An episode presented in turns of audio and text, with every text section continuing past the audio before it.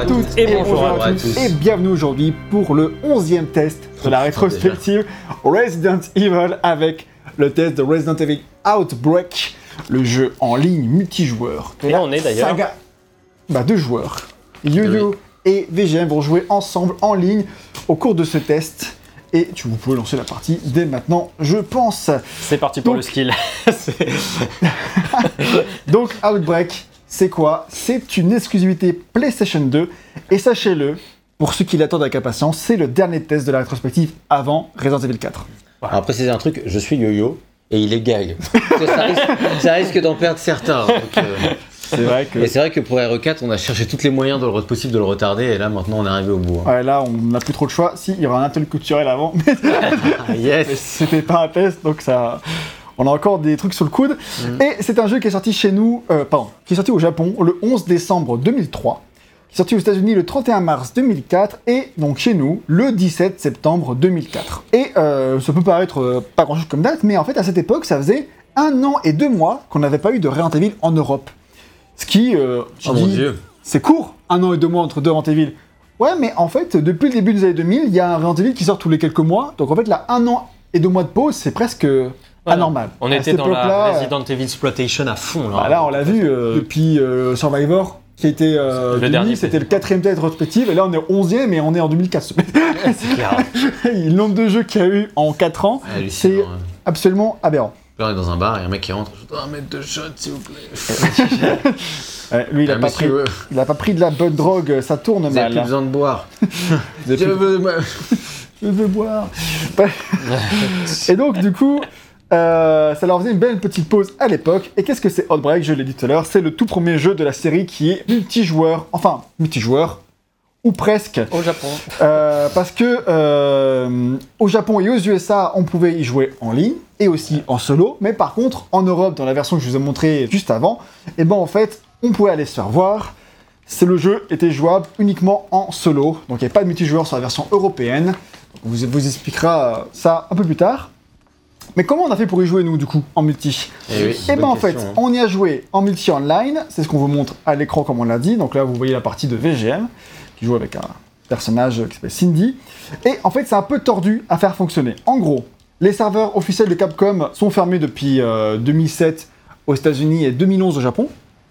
Mais du coup, euh, des fans maintiennent des serveurs qu'ils ont fait eux-mêmes euh, pour faire tourner le jeu en ligne.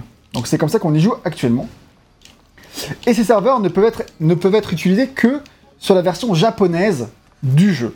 Donc pour y jouer, il faut être connecté sur leur site des fans parce que quand même, bah, bah, c'est eux qui font marcher les serveurs, donc euh, il faut que ça marche, il faut que tu aies un compte en ligne sur, sur chez eux, etc. Ça paraît un petit peu honnête. Donc il faut être connecté sur leur site avec un compte.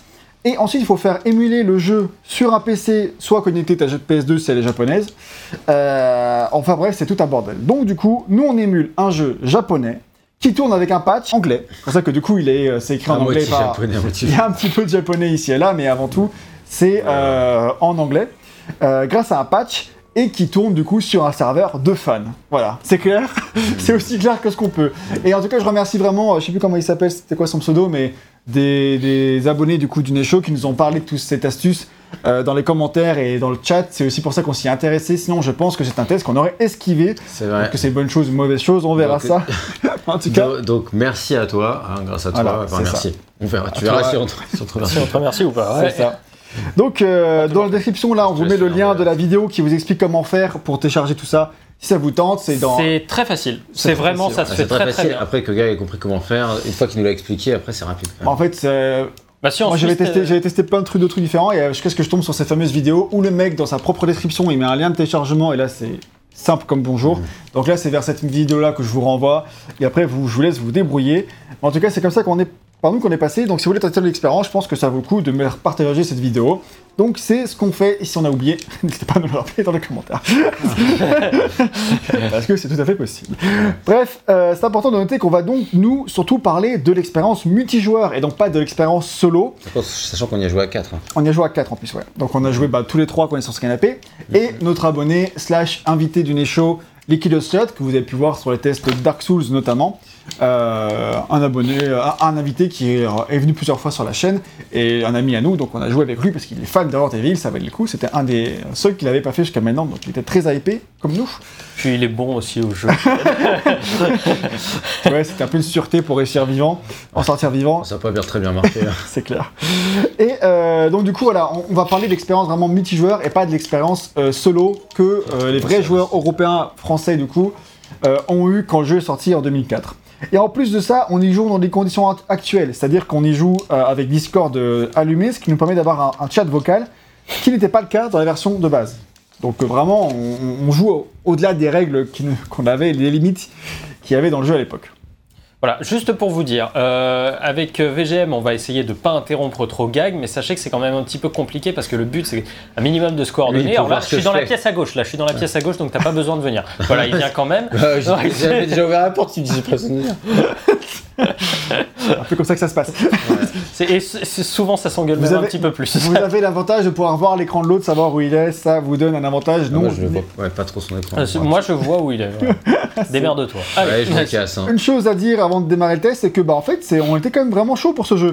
Ils jouaient en ligne, c'était plutôt à l'époque en perspective, surtout, enfin, tu vois, il y a des les nouveaux Resident Evil, ils jouent en ligne, tu vois, par exemple RO5, RO6, etc. Enfin, les nouveaux, c'est- quelques années. C'était- C'est c'était quoi, vrai. c'est sorti il y a 10 ans. Quoi. C'était vraiment cette perspective-là qui nous enchantait Ouais. plus qu'autre chose. hein, Le côté de jouer un, un Survival Horror euh, euh, à l'ancienne en multi, c'était vraiment intriguant et du coup, on était vraiment curieux là-dessus. Donc, Et puis la, la personne qui nous l'a conseillé nous a dit franchement faites-le, c'est vraiment hyper fun. je Euh, m'éclate avec mes potes dessus. euh, Voilà. J'ai ouvert la porte pour monter. euh. Non pas qu'on le croyait pas, mais on avait un petit doute qu'on voulait vérifier par nous-mêmes. Exactement. Et donc, est-ce que ce jeu a répondu à nos attentes? Eh ben, c'est ce qu'on va voir. Avant ça, on va euh, vous parler du coup du développement de ce jeu et euh, vous expliquer un petit peu bah, l'histoire de ce jeu en ligne sur PS2. Donc, les tout débuts de développement des prémices sont un peu confuses euh, dans le sens où, selon les sources ou les traductions d'interviews, bah, on va, on ne voit pas tout à fait les mêmes choses. Donc, c'est un- il y a des choses qui se contredisent un petit peu. Donc, j'essaie de démêler ça comme j'ai pu de mon côté euh, pour faire ce test. Mais en tout cas, il semblerait que avant même la sortie de la PS2, donc on est avant l'année 2000, l'idée du jeu a déjà été évoquée parce que Mikami recevait beaucoup de demandes à ce sujet, soit via de fans, soit via de Capcom, euh, pour l'idée de faire un jeu euh, multijoueur de Resident Evil. Et euh, puisque Mikami n'avait pas le temps, il a demandé à un producteur euh, de l'époque qui s'appelle Noritaka Funamitsu de se charger de la production de cet épisode. Juste, t'as pris la clé ou pas? Euh, non. Et euh, ce mec-là, c'est un type qui a beaucoup travaillé sur Street Fighter ou sur Mega Man et même sur les Zelda Game Boy de Capcom. Donc c'est. euh, Ah oui, donc Minish Cap. Non, euh, non, euh, pas ceux-là. Du coup, Oracle of Seasons et. Oracle of Ages. Mais parce que Minish Cap est aussi un jeu. C'est vrai. J'avais oublié, mais ça. Et, euh, et après, il a, aussi, il a aussi également bossé sur euh, Resident Evil 2 et 3 sur PS1. Donc voilà, il avait une expérience sur Resident Evil et puis il a chapeauté des, des gros projets de Capcom. Donc c'était un mec qui semblait vraiment adapté à la situation. Et à cette époque, euh, Noritaka, il a euh, simplement commencé un peu à y réfléchir, mais sans vraiment travailler dessus. Et puis, après interview, c'est au bout d'un moment, donc euh, trois mois, trois semaines, trois ans, on ne sait pas. au bout d'un moment, c'est la meilleure indication temporelle que je peux vous donner. Eh ben, il y a Okamoto, donc c'est un autre grand producteur historique de Capcom dont je parle dans tous les tests Resident Evil, euh, qui a beaucoup travaillé sur Resident Evil. Et ben, euh, Okamoto, il serait venu voir euh, Noritaka Funamitsu et lui a dit, bah en gros, euh, quand est-ce que tu vas commencer à t'y mettre en gros? Peut-être que tu commences à bosser dessus. Au bout d'un moment. Et a priori, donc, ça aurait été à peu près après la sortie de leur Zelda euh, sur Game Boy, le premier, donc ce serait à peu près au cours de l'année 2001 que le développement de ce jeu-là aurait commencé. Et à cette époque, le jeu en ligne sur console, donc j'essaie un peu de reconstituer un peu ce que c'était, le jeu en ligne sur console commençait à voir un peu le jour, ça commençait à devenir un truc un petit peu envisageable, parce que dans les années 90, le jeu en ligne, c'était quasiment que sur PC. Il y avait un tout petit peu d'online sur Super NES, Ouais. sur Mega Drive et sur Philips CDI, mais c'était très marginal et surtout c'était pas pour jouer en ligne. C'était Le- pour euh, se connecter à des serveurs pour télécharger des jeux ou pour consulter ses mails ou des trucs comme ça. C'était les, les fameux Zelda BS, comme on les appelait, où tu pouvais jouer à des versions en fait un petit peu différentes de Zelda Link to the Past par exemple, et, faire, et tenter de faire un meilleur score avec, des avec ton propre personnage en fait qui était l'ancêtre du Mi. Ok, je savais pas du tout. Bah, merci pour cette précision. De rien. Et après, il y a eu euh, là où la- le jeu en ligne a vraiment commencé à un peu plus se démocratiser sur console, légèrement, c'est via la Saturn, qui pouvait vendre un modem à part pour se connecter, donc la console de Sega et la Saturn, qui proposait un modem sur lequel on pouvait jouer à une poignée de jeux, parmi lesquels Sega Rally Bomberman, Daytona USA et Duke Nukem 64. Euh, Enfin, Saturn, du coup, 64, n'importe quoi. Et, Bah, mais par contre, le problème, c'est que ce modem-là, seulement 1% des acquéreurs de la Saturn l'avaient. Donc déjà, il n'y avait pas beaucoup d'acquéreurs de la Saturn. Alors vous imaginez que 1% de ces acquéreurs, ça représente très très peu de gens, et donc du coup, ça a bidé et ça n'a pas aidé à euh, vraiment La Saturn a été un échec, effectivement. et savez-vous, il y avait aussi un peu d'online sur la ligne 64 via le 64DD, donc le 64 Oui. Disk Drive, qui est arrivé en 99 uniquement au Japon. Et c'était d'ailleurs le de- truc de développement de base pour Final Fantasy VI avant que ça ne passe sur.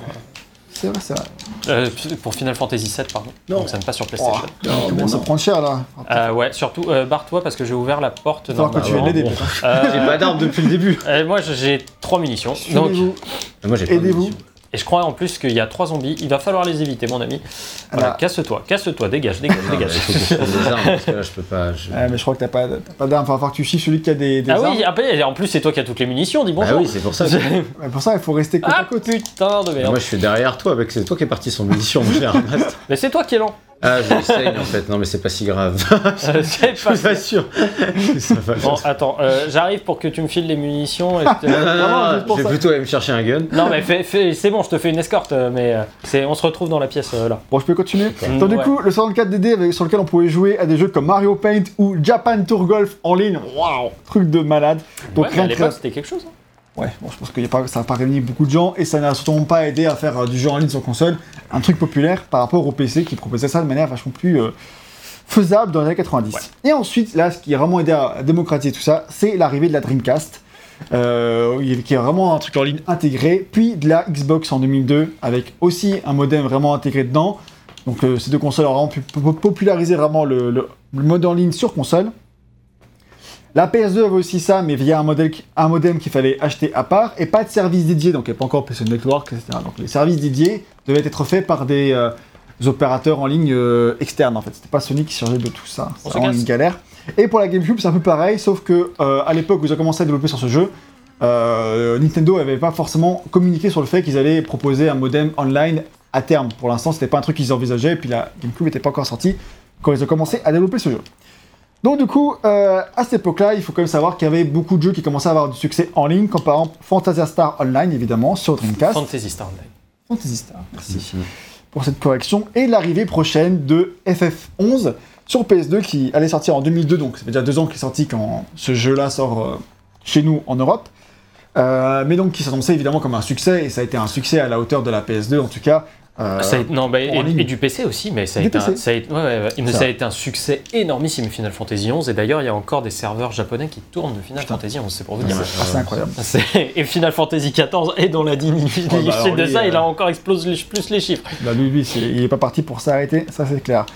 Et Capcom de son côté s'est déjà mis au mode en ligne euh, sur la Dreamcast pour proposer des versions en, en ligne de Street Fighter et des plans pour et du coup ils ont des plans pour adapter euh, leurs autres franchises en ligne puisqu'ils ont, fa- ils ont fait Street Fighter ça cartonne.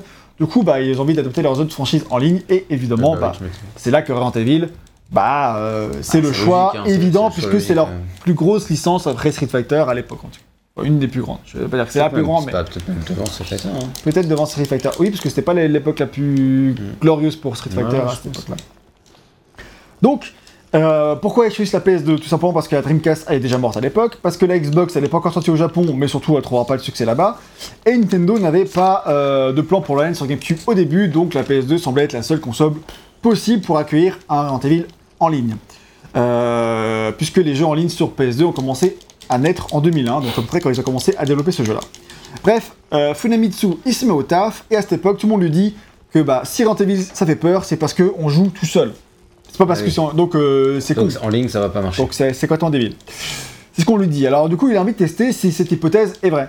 C'est-à-dire qu'il faut tester ça avec un, Avec quoi? euh, une arme ou des coups de... balai là? ou n'importe quoi, tu vois. Ouais, bah je vais l'essayer. Oh. Il est parti où là? Bah, moi j'ai fait demi-tour parce que j'avais 5 zombies au cul, et puis là je suis en train de me faire Euh, défoncer par les 60 zombies. balles de munitions. Ouais, hein, ouais, ouais, bah j'avais 4 zombies dessus, donc euh, plus les oiseaux. Oh, C'est un peu moi, folklorique ce test. pas mon putain de balai là. Et l'autre est en train de se prendre, Ouais. enfin n'importe quoi. Ouais, non, et puis je, je vais mourir là surtout, je Je pense. vais aller chercher une arme. Mais non, Ah, si, si, si, si, parce que là je suis dans en danger. il va sauver. Euh, Vous savez ouais, quoi, bof, avec, mon, avec mon balai, je le sauve. voilà. On vous a dit qu'on était en mode facile? Enfin non, non. Très facile. Non, il n'y a pas de mot très facile. C'est juste facile. et donc, du coup, pour vérifier si c'est vrai, qu'on peut Evil en multi, ça marchera pas parce que ça fera jamais peur, et ben, il décide de créer un mini-jeu. Il crée un petit prototype auquel on joue à plusieurs, et il faut survivre à une attaque zombie, tout simplement. Et en fait, il se rend compte d'un truc. C'est que, bah, en fait, jouer à Resident Evil en multijoueur, ça fait ressortir la personnalité des joueurs, comme on peut le constater sur le canapé. Il y a des joueurs qui fuient quand les autres se font attaquer. Ouais. Et il y a ceux qui vont euh, garder leurs balles pour eux, pour le leur passer, pour les sauver, pour les aider. Et eux qui vont tout faire pour protéger. Donc en vrai, il remarque que ça, ça fait vraiment émerger les, les, les, les personnalités des joueurs devant l'adversité. Et ça, c'est un truc qui se dit, on peut capitaliser là-dessus. Et il comprend qu'en fait, c'est là-dessus, ça le rassure. Resident Evil en ligne, ça a marché parce que c'est ça vraiment que ça va créer si on arrive à le faire bien. On ne sait pas comment, mais ils ont survécu. J'ai été le chercher, j'ai été le chercher, je l'ai relevé c'est- 14 fois. je lui ai donné tous mes soins. Et maintenant, j'ai plus rien, j'ai plus d'armes, plus de soins. Hein, donc tu disais, euh, Mais tu m'as moi. Compte sur vous pour Voilà. survivre, Donc, euh, les bah, attends. amis. toi que t'as le flingue et que t'as toute la vie, on va aller chercher, Donc, on va essayer de trouver une arme. Parce Ce qu'il faut savoir, c'est que contrairement aux autres euh, spin-offs de la série, donc les Survivors euh, qu'on a testé, Gaiden sur Game Boy Color qu'on a testé également, et ben ce jeu-là, il a du budget. Et oui, Ah ouais? D'après le producteur, du coup, il aurait même autant de budget que les épisodes GameCube de Mikami. Donc Ah oui. remake et zéro. Oui. Donc Pas quand RE4. même, oh, bah, bah RE4 à cette époque-là, il n'avait pas eu Oui, 5000 pas- pas reports et du coup, je pense qu'il est au-dessus, mais en tout cas, euh, quand même un truc assez conséquent. Euh, et il y a même 70 employés qui bossent dessus, dit-on. C'est même beaucoup, 70 employés pour un jeu de début des années 2000, je trouve que c'est- assez, euh, assez massif. Donc le développement se fait en interne, c'est pas donné à une équipe externe, donc ça c'est vachement intéressant, au sein de l'équipe qui s'appelle Production Studio 1. Alors, je connais assez mal l'histoire de Capcom, je vais être honnête, mais j'ai l'impression que la refonte de la boîte avec plusieurs euh, studios de production, donc les productions studios, eh ben, ça date de la fin des années 90, début des années 2000. Et par exemple, le studio qui fera euh, Resident Evil 4, c'est le Production 4. Tu vois. Et là, du coup, la Production 1, c'est du coup le studio qui s'était occupé de Capcom versus SNK et qui ont été euh, ensuite baston. Nick. baston et qui ensuite ont été mandatés pour faire s'occuper un peu de la, la- du département online. C'est à eux qu'on confie la branche. Vous allez faire du online maintenant. Donc, en parallèle de Outbreak, ils commencent les travaux sur Monster Hunter 1, quand même. C'est Ouais, eux ouais, qui le développent entièrement. Et il sort en 2004, donc la même année que ce jeu-là chez nous. Peut-être qu'il est sorti en 2005, peut-être chez nous, euh, Monster Hunter, mais voilà. Euh, ils travaillent aussi sur un jeu de voiture en cel shading qui s'appelle Auto Modelista, qui est bidé, mais qui est un jeu dirigé par Hideaki Itsuno. Eh Donc bah, euh, pas n'importe hein. qui, parce que ce mec-là, euh, parce qu'en fait même Production Studio 1, et ben c'est le studio qui se reprendra la licence Devil May Cry après euh, DMC 1 et ils feront DMC 2, 3, 4 et 5. Et Itsuno, bah, c'est le, c'est le mec qui est en charge de DMC, des Dragon's. Dogma, euh, donc c'est pas n'importe quel bonhomme. Et donc ce mec-là, euh, en fait c'est vraiment ce studio-là chez Capcom. Donc voilà. Et la direction du projet est confiée à Eiichiro Sasaki, qui est un type qui est chez Capcom depuis la fin des années 90 et qui a bossé en tant que planificateur, donc c'est à peu près un producteur, sur plein de jeux qu'on ne connaît pas trop. C'est des jeux arcade ou Dreamcast, donc il y a Star Gladiator, Techromancer, Power Stone 2. Si ça dit quelque chose à quelqu'un, chapeau, bravo. Oui, oui, je connais un peu de. Enfin, je connais de nom plus que de. Bah, chapeau, bravo. Mais le fait est qu'il semble avoir tapé dans l'œil des producteurs et il lui confie donc le, pro- le projet en tant que directeur. Euh, et ce qu'on peut déjà dire sur lui à l'avance, c'est qu'il sera plus tard le chef de projet de Resident Evil 6, C'est qui du coup, comment il s'appelle euh, Eiichiro Sasaki. D'accord. C'est pour ça qu'on n'en a pas beaucoup entendu parler. Sans doute. Et ce qu'on sait du reste développement est finalement assez vague? Par contre, le jeu avait l'air très ambitieux, car dans des interviews qui datent de 2003, donc c'est-à-dire quelques mois avant la sortie au Japon, le producteur continue de dire qu'il y aura 20 missions dans le jeu. Et pourquoi ça fait rire mes collègues sur le canapé C'est parce qu'en fait, dans le jeu, il y en a 5. 5. Donc, c'est littéralement les trois quarts du jeu qui ont été coupés bah, y a pas de flingue. quelques mois avant la. Si, en fait, il y a- je crois qu'il y a une énigme avec la, la bouteille. Si tu trouves la bonne bouteille, tu ouvres la, la- la bouteille euh, dans le dernier truc, t'as un magnum. Ah ouais. Voilà, faut que tu fasses ça. Voilà, je vous... bon, vous savez, vous faites découvrir de cette information. Ouais, j'ai un nail gun. Et donc, du coup, au final, il y aura que 5 missions en tout, faute de temps. Ils auraient sectionné les meilleures parmi les 20 et ils les auraient peaufinées pour qu'elles soient publiables, tout simplement. Et en fait, c'est pour ça qu'après, ils ont fait Outbreak 2 en en prenant 5 autres. Voilà, tout simplement. Donc, Voilà. je vous spoil Donc, en les- avance. Donc ça avez- veut dire les moins bonnes. Non. Alors on a pris les 5 Ouais. meilleurs, puis après on a pris les 5 plus nuls. on a fait un deuxième jeu. Et les 10 au milieu, bon, on se dit, oh, c'est pour nous. voilà. C'est pour les collègues le midi. Et donc, pourquoi il n'y a pas de mode en ligne en- dans la version européenne qui est sortie vachement plus tard en plus C'est c'est un Oui, peu oui, bizarre. Et ben en fait, C'est un peu dommage eux- pour un jeu en ligne. bah c'est clair. Eux ils expliquent ça parce Ouais. que en fait, faire du mode en ligne à l'époque sur les, dans les pays euh, pâles, Ouais. donc c'est en Europe et en Australie, parce que eux aussi n'ont pas eu d'online, les pauvres Australiens. Et ben en fait, ils expliquent parce que dans ces pays-là, ils disent qu'il y a. euh, déjà, ils expliquent qu'ils ont des problèmes. Ils répètent en plein d'interviews que pour l'Europe c'est galère, qu'ils ont des problèmes, qu'ils n'y arrivent pas pour l'instant, mais qu'ils font tout pour y arriver. Ils, ils arrêtent pas de le dire, tu vois. Et genre en, en janvier-février 2004, encore une interview en mode. On essaie vraiment de résoudre les problèmes dans les temps, mais Je me demande Mais quel tu- était le problème particulier dans, en Et ben en fait, c'est qu'il y a de, beaucoup trop d'opérateurs internet, dans, parce qu'il y a beaucoup de pays, Ouais. pareil par rapport aux États-Unis, tu vois. Il y a beaucoup trop de- de d'opérateurs internet différents et de langages différents. Donc en fait, c'est une galère de ouf à organiser. Mmh. Ouais, Et euh, et il y a beaucoup de trucs, euh, bah, ça c'est rien de chez nous, tu vois. Ouais. Il faut, faut aussi. euh, Les- le jeu sort, je pense, en Serbie ou j'en sais rien, tu vois. Oui, euh, les, les Allemands, les Espagnols, les Portugais. Et tout donc c'est une galère et je pense qu'ils n'ont pas encore tous les droits légaux, qu'ils n'arrivent pas à les avoir dans les temps. Outbreak 2 aura le mode en ligne en Europe, D'accord. Donc euh, ils ont résolu finalement ces problèmes. Je pense que c'est vraiment juste une question de temps malheureusement. Ça ne s'est pas passé comme ça. Malheureusement, donc euh, c'est plus ou moins une bonne excuse, mais ça n'empêche pas que le jeu est quand même beaucoup moins bien du coup en Europe qu'il ne l'est Ah aux bah, États-Unis oui, oui. et au Japon. Bah, disons que si t'enlèves l'aspect multijoueur, et on verra ça plus tard, mais ça enlève quand même une, une énorme partie de l'intérêt du Bah, jeu. c'est un jeu qui est pensé pour le multijoueur. C'est ça. Complètement. Clairement. Et ça faut savoir qu'au Japon, donc c'est un jeu en ligne bien sûr, mais c'est un jeu qui est pris en charge par un opérateur, un opérateur de là-bas, mais qui propose le jeu avec un abonnement à 9 dollars par mois pour y jouer. Comment il s'appelle? Je sais pas. Ah, mais en gros, il faut. Euh, Ça doit être Docomo ou un truc comme ça. Peut-être, ouais, j'ai pas marqué parce que je pensais pas que c'était intéressant. Ah non, non, ça l'est peut-être pas forcément, mais disons que, comme à l'époque, euh, si tu veux, les opérateurs et les trucs mobiles, c'était un petit peu tout ça ensemble. On en avait parlé rapidement pour euh, la rétrospective Kingdom Hearts. C'est quand le jeu était sorti sur mobile et tout, ils avaient fait des partenariats et tout. Donc bref, ça, ça m'intéresse, mais juste d'un point de vue purement. Bah, je comprends. Et du, chose. et du coup, bah, il- 9 dollars par mois pour jouer Outbreak, c'est quand même cher, je trouve, en plus du prix du jeu, quoi. Enfin, c'est- et à l'époque, c'était un peu ça, les jeux en ligne, il y avait, il y avait, il y avait des abonnements. Et aux USA, par contre, le jeu en ligne, euh, en termes de réseau, il s'est pris en charge par Sega, D'accord. intéressant de noter. Et euh, le service est gratuit. Voilà, donc c'est à noter. Et à la sortie, le jeu a reçu des accueils, un accueil plutôt mitigé, mais plutôt positif quand même. Et il se vendra à 1,4 million d'exemplaires dans le monde. Oh, c'est pas mal quand même. Ce qui est mieux que Resident Evil 0 et que Resident Evil Remake. Ce qui est Ah dur ouais pour cela quand même. Ah ouais Parce que les deux ils sont à 1 300 000. Donc euh, il est bas de 100 000, mais quand même. C'est quand même une belle performance. hein, C'est quand même une belle performance. Donc Tiens, euh, pour fait que bah, Capcom on est quand même content de cet investissement. Pour ça qu'il y aura un 2 d'ailleurs. Voilà. Donc on a fini, il est parti sur développement et on peut vous parler du scénario. D'accord, ah ouais, bah, c'est à la, à la fois intéressant et j'imaginais le truc plus touffu, tu sais, la, la réflexion Ouais, de- mais du mode en ligne, etc. Et finalement, c'est dans une logique que Capcom va suivre aussi par la suite avec les Monster Hunter, hein, puisque mine de rien, vrai. à ce moment-là, Capcom est aussi. euh, on dit que Capcom est un petit peu en bout de course, comme ils sont dans la Resident Evil Exploitation, qu'ils n'arrivent pas à avoir d'autres succès. On dit, bah, ils vont. Le fuel à un moment va arrêter de, va, va arrêter de brûler, et puis ça va être la merde. Et en fait, justement, à ce moment-là, euh, ils sortent euh, le gros succès qui est euh, Monster Hunter, et puis bah, après, Vraiment tu le vois bouger quand tu tapes dedans. Ah, c'est bon.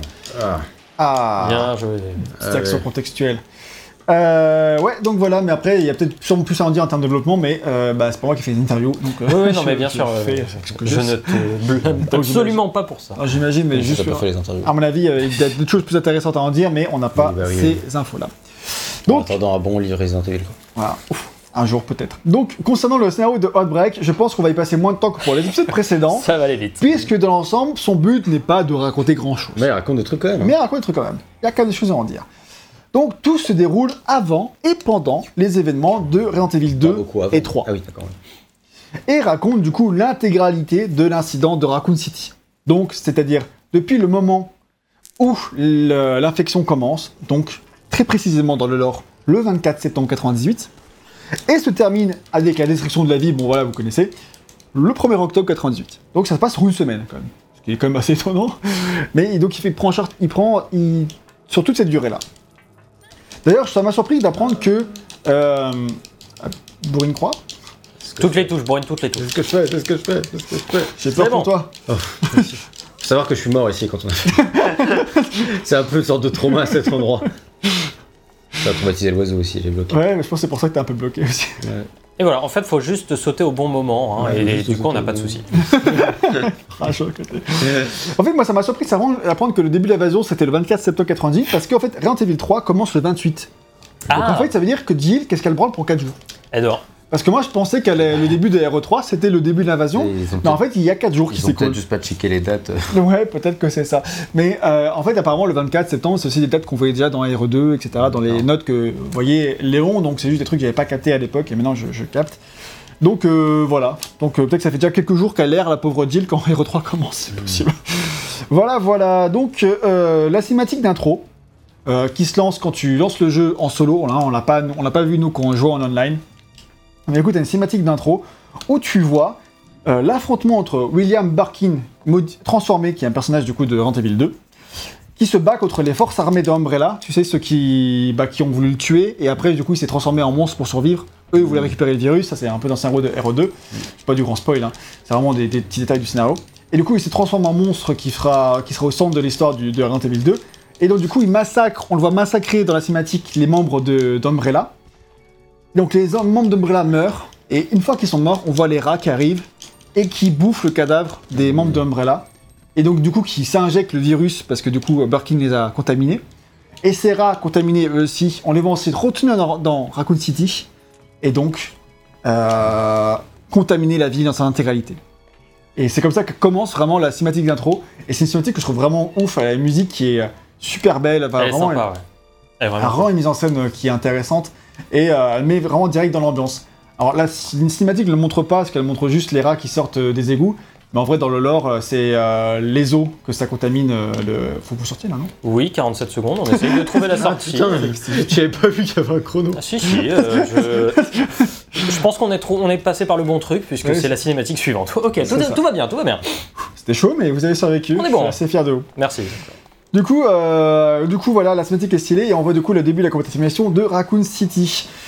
Et ap- juste après ça, on voit tout commence dans un bar, c'est ce qu'on a vu au début de ce test. Le Donc tout commence dans un bar, c'est le Jay's Bar. On y voit euh, 7 personnages en train de boire. 7 personnages parmi les 8 qu'on peut contrôler dans le jeu, qui sont en train de picoler, en train de prendre du bon temps. Ah, moi, je suis la serveuse. hein. Et toi, t'es la sérieuse, donc t'es la huitième Ah, personnage qui est pas en train de boire, qui est en train de travailler. c'est un jour de travail. Et du coup, donc toi, c'est, tu incarnes effectivement Cindy, qui est la, la serveuse de, La du groupe. Cindy, qui est aussi dans le lore, elle a aussi des expériences en. Elle sait s'y faire un peu en soins, elle, est, euh, elle veut devenir infirmière et un truc comme ça. C'est pour ça qu'elle sait s'en- utiliser les soins mieux que d'autres personnes. On en parlera un petit peu plus tard. Donc, du coup, elle est employée au bar, c'est le perso de VGM. Parmi les autres persos, on a Kevin, un policier de Raccoon City. Dans le manuel du jeu, on peut voir que euh, on apprend qu'il a été recalé plusieurs fois alors qu'il voulait faire partie des Stars, mais il a été recalé à cause de son tempérament. Ça, c'est mon personnage. C'est le personnage à qui j'ai joué, c'est Kevin. Ensuite, il y a Yoko, le personnage de Yo-Yo. Yep. C'est une étudiante de l'université de Raccoon City, qui est aussi une ancienne employée d'Umbrella. Ah, ah. Mhm. Suspect, suspect. Suspect, suspect. Elle a, été direct, elle a directement travaillé dans le département de William Barkin d'ailleurs, et elle s'est faite virer, apparemment. C'est vrai que j'aurais pas eu donner mes soins. C'est ça. Donc c'est pas très clair ce qu'elle a foutu là-bas, mais en tout cas, voilà ce qu'on sait sur elle. Ensuite, il y a Alissa. C'est une journaliste d'investigation qui enquête pour montrer les méfaits d'Umbrella dans Raccoon City. C'est le perso qu'a choisi notre ami Liquid Slot, euh, qui a joué avec nous. Ensuite, il y a David, un plombier, qui s'intéresse beaucoup à la survie en milieu hostile, donc il sait vraiment y faire, c'est un peu son délire, etc. Et donc, euh, du coup, on imagine que ses compétences vont lui être très utiles dans la situation dans laquelle il se trouve actuellement. Eh ben, Ensuite, il y a Marc, un vétéran de la guerre du Vietnam, qui ensuite a quitté l'armée, etc., pour devenir agent de sécurité. Il y a Jim, enfin, enfin, on y reviendra après, donc il y a Jim, qui est un employé du métro de Raccoon City, tout simplement. Rien de spécial sur lui. Et enfin, il y a George, un chirurgien de l'hôpital, euh, qui, bah, du coup, c'est stylé, il a les frics, ça se voit, il est... Et lui aussi, il sait y faire en termes de euh, médecine, et du coup, va pouvoir aider ses collègues en termes de soins. Voilà un peu pour les personnages. Donc on voit que c'est plus ou moins des gens lambda. Alors pas que, parce que du coup il y a un flic qui fait partie de, qui est un peu l'équivalent de Léon, quoi. Euh, Il y a un ancien militaire, il y a des médecins, il y a des gens qui savent faire en survie. Voilà, c'est un peu pour montrer que c'est pas des gens qui s'y survivent à la fin, c'est pas parce que c'est parce que c'est des randoms, certes, mais des randoms skillés. voilà, donc ça les, ça, ça les aide un petit peu. Donc c'est plus ou moins des, des- des gens lambda. En tout cas, ils sont très loin des personnages badass qu'on incarnait dans les jeux précédents. Euh, parce que c'était tous des gens vraiment entraînés, soit euh, de la police, soit des stars, etc. À part Claire. Voilà. Et pendant qu'ils vaquent à leurs occupations dans le bar, ce bar est attaqué par une horde de zombies, ce qui ne laisse pas d'autre choix à notre équipe, de bah, à nos personnages, pardon, de faire équipe pour s'en sortir. Le problème, c'est qu'ils sont eux-mêmes contaminés, mais ils ne le savent pas.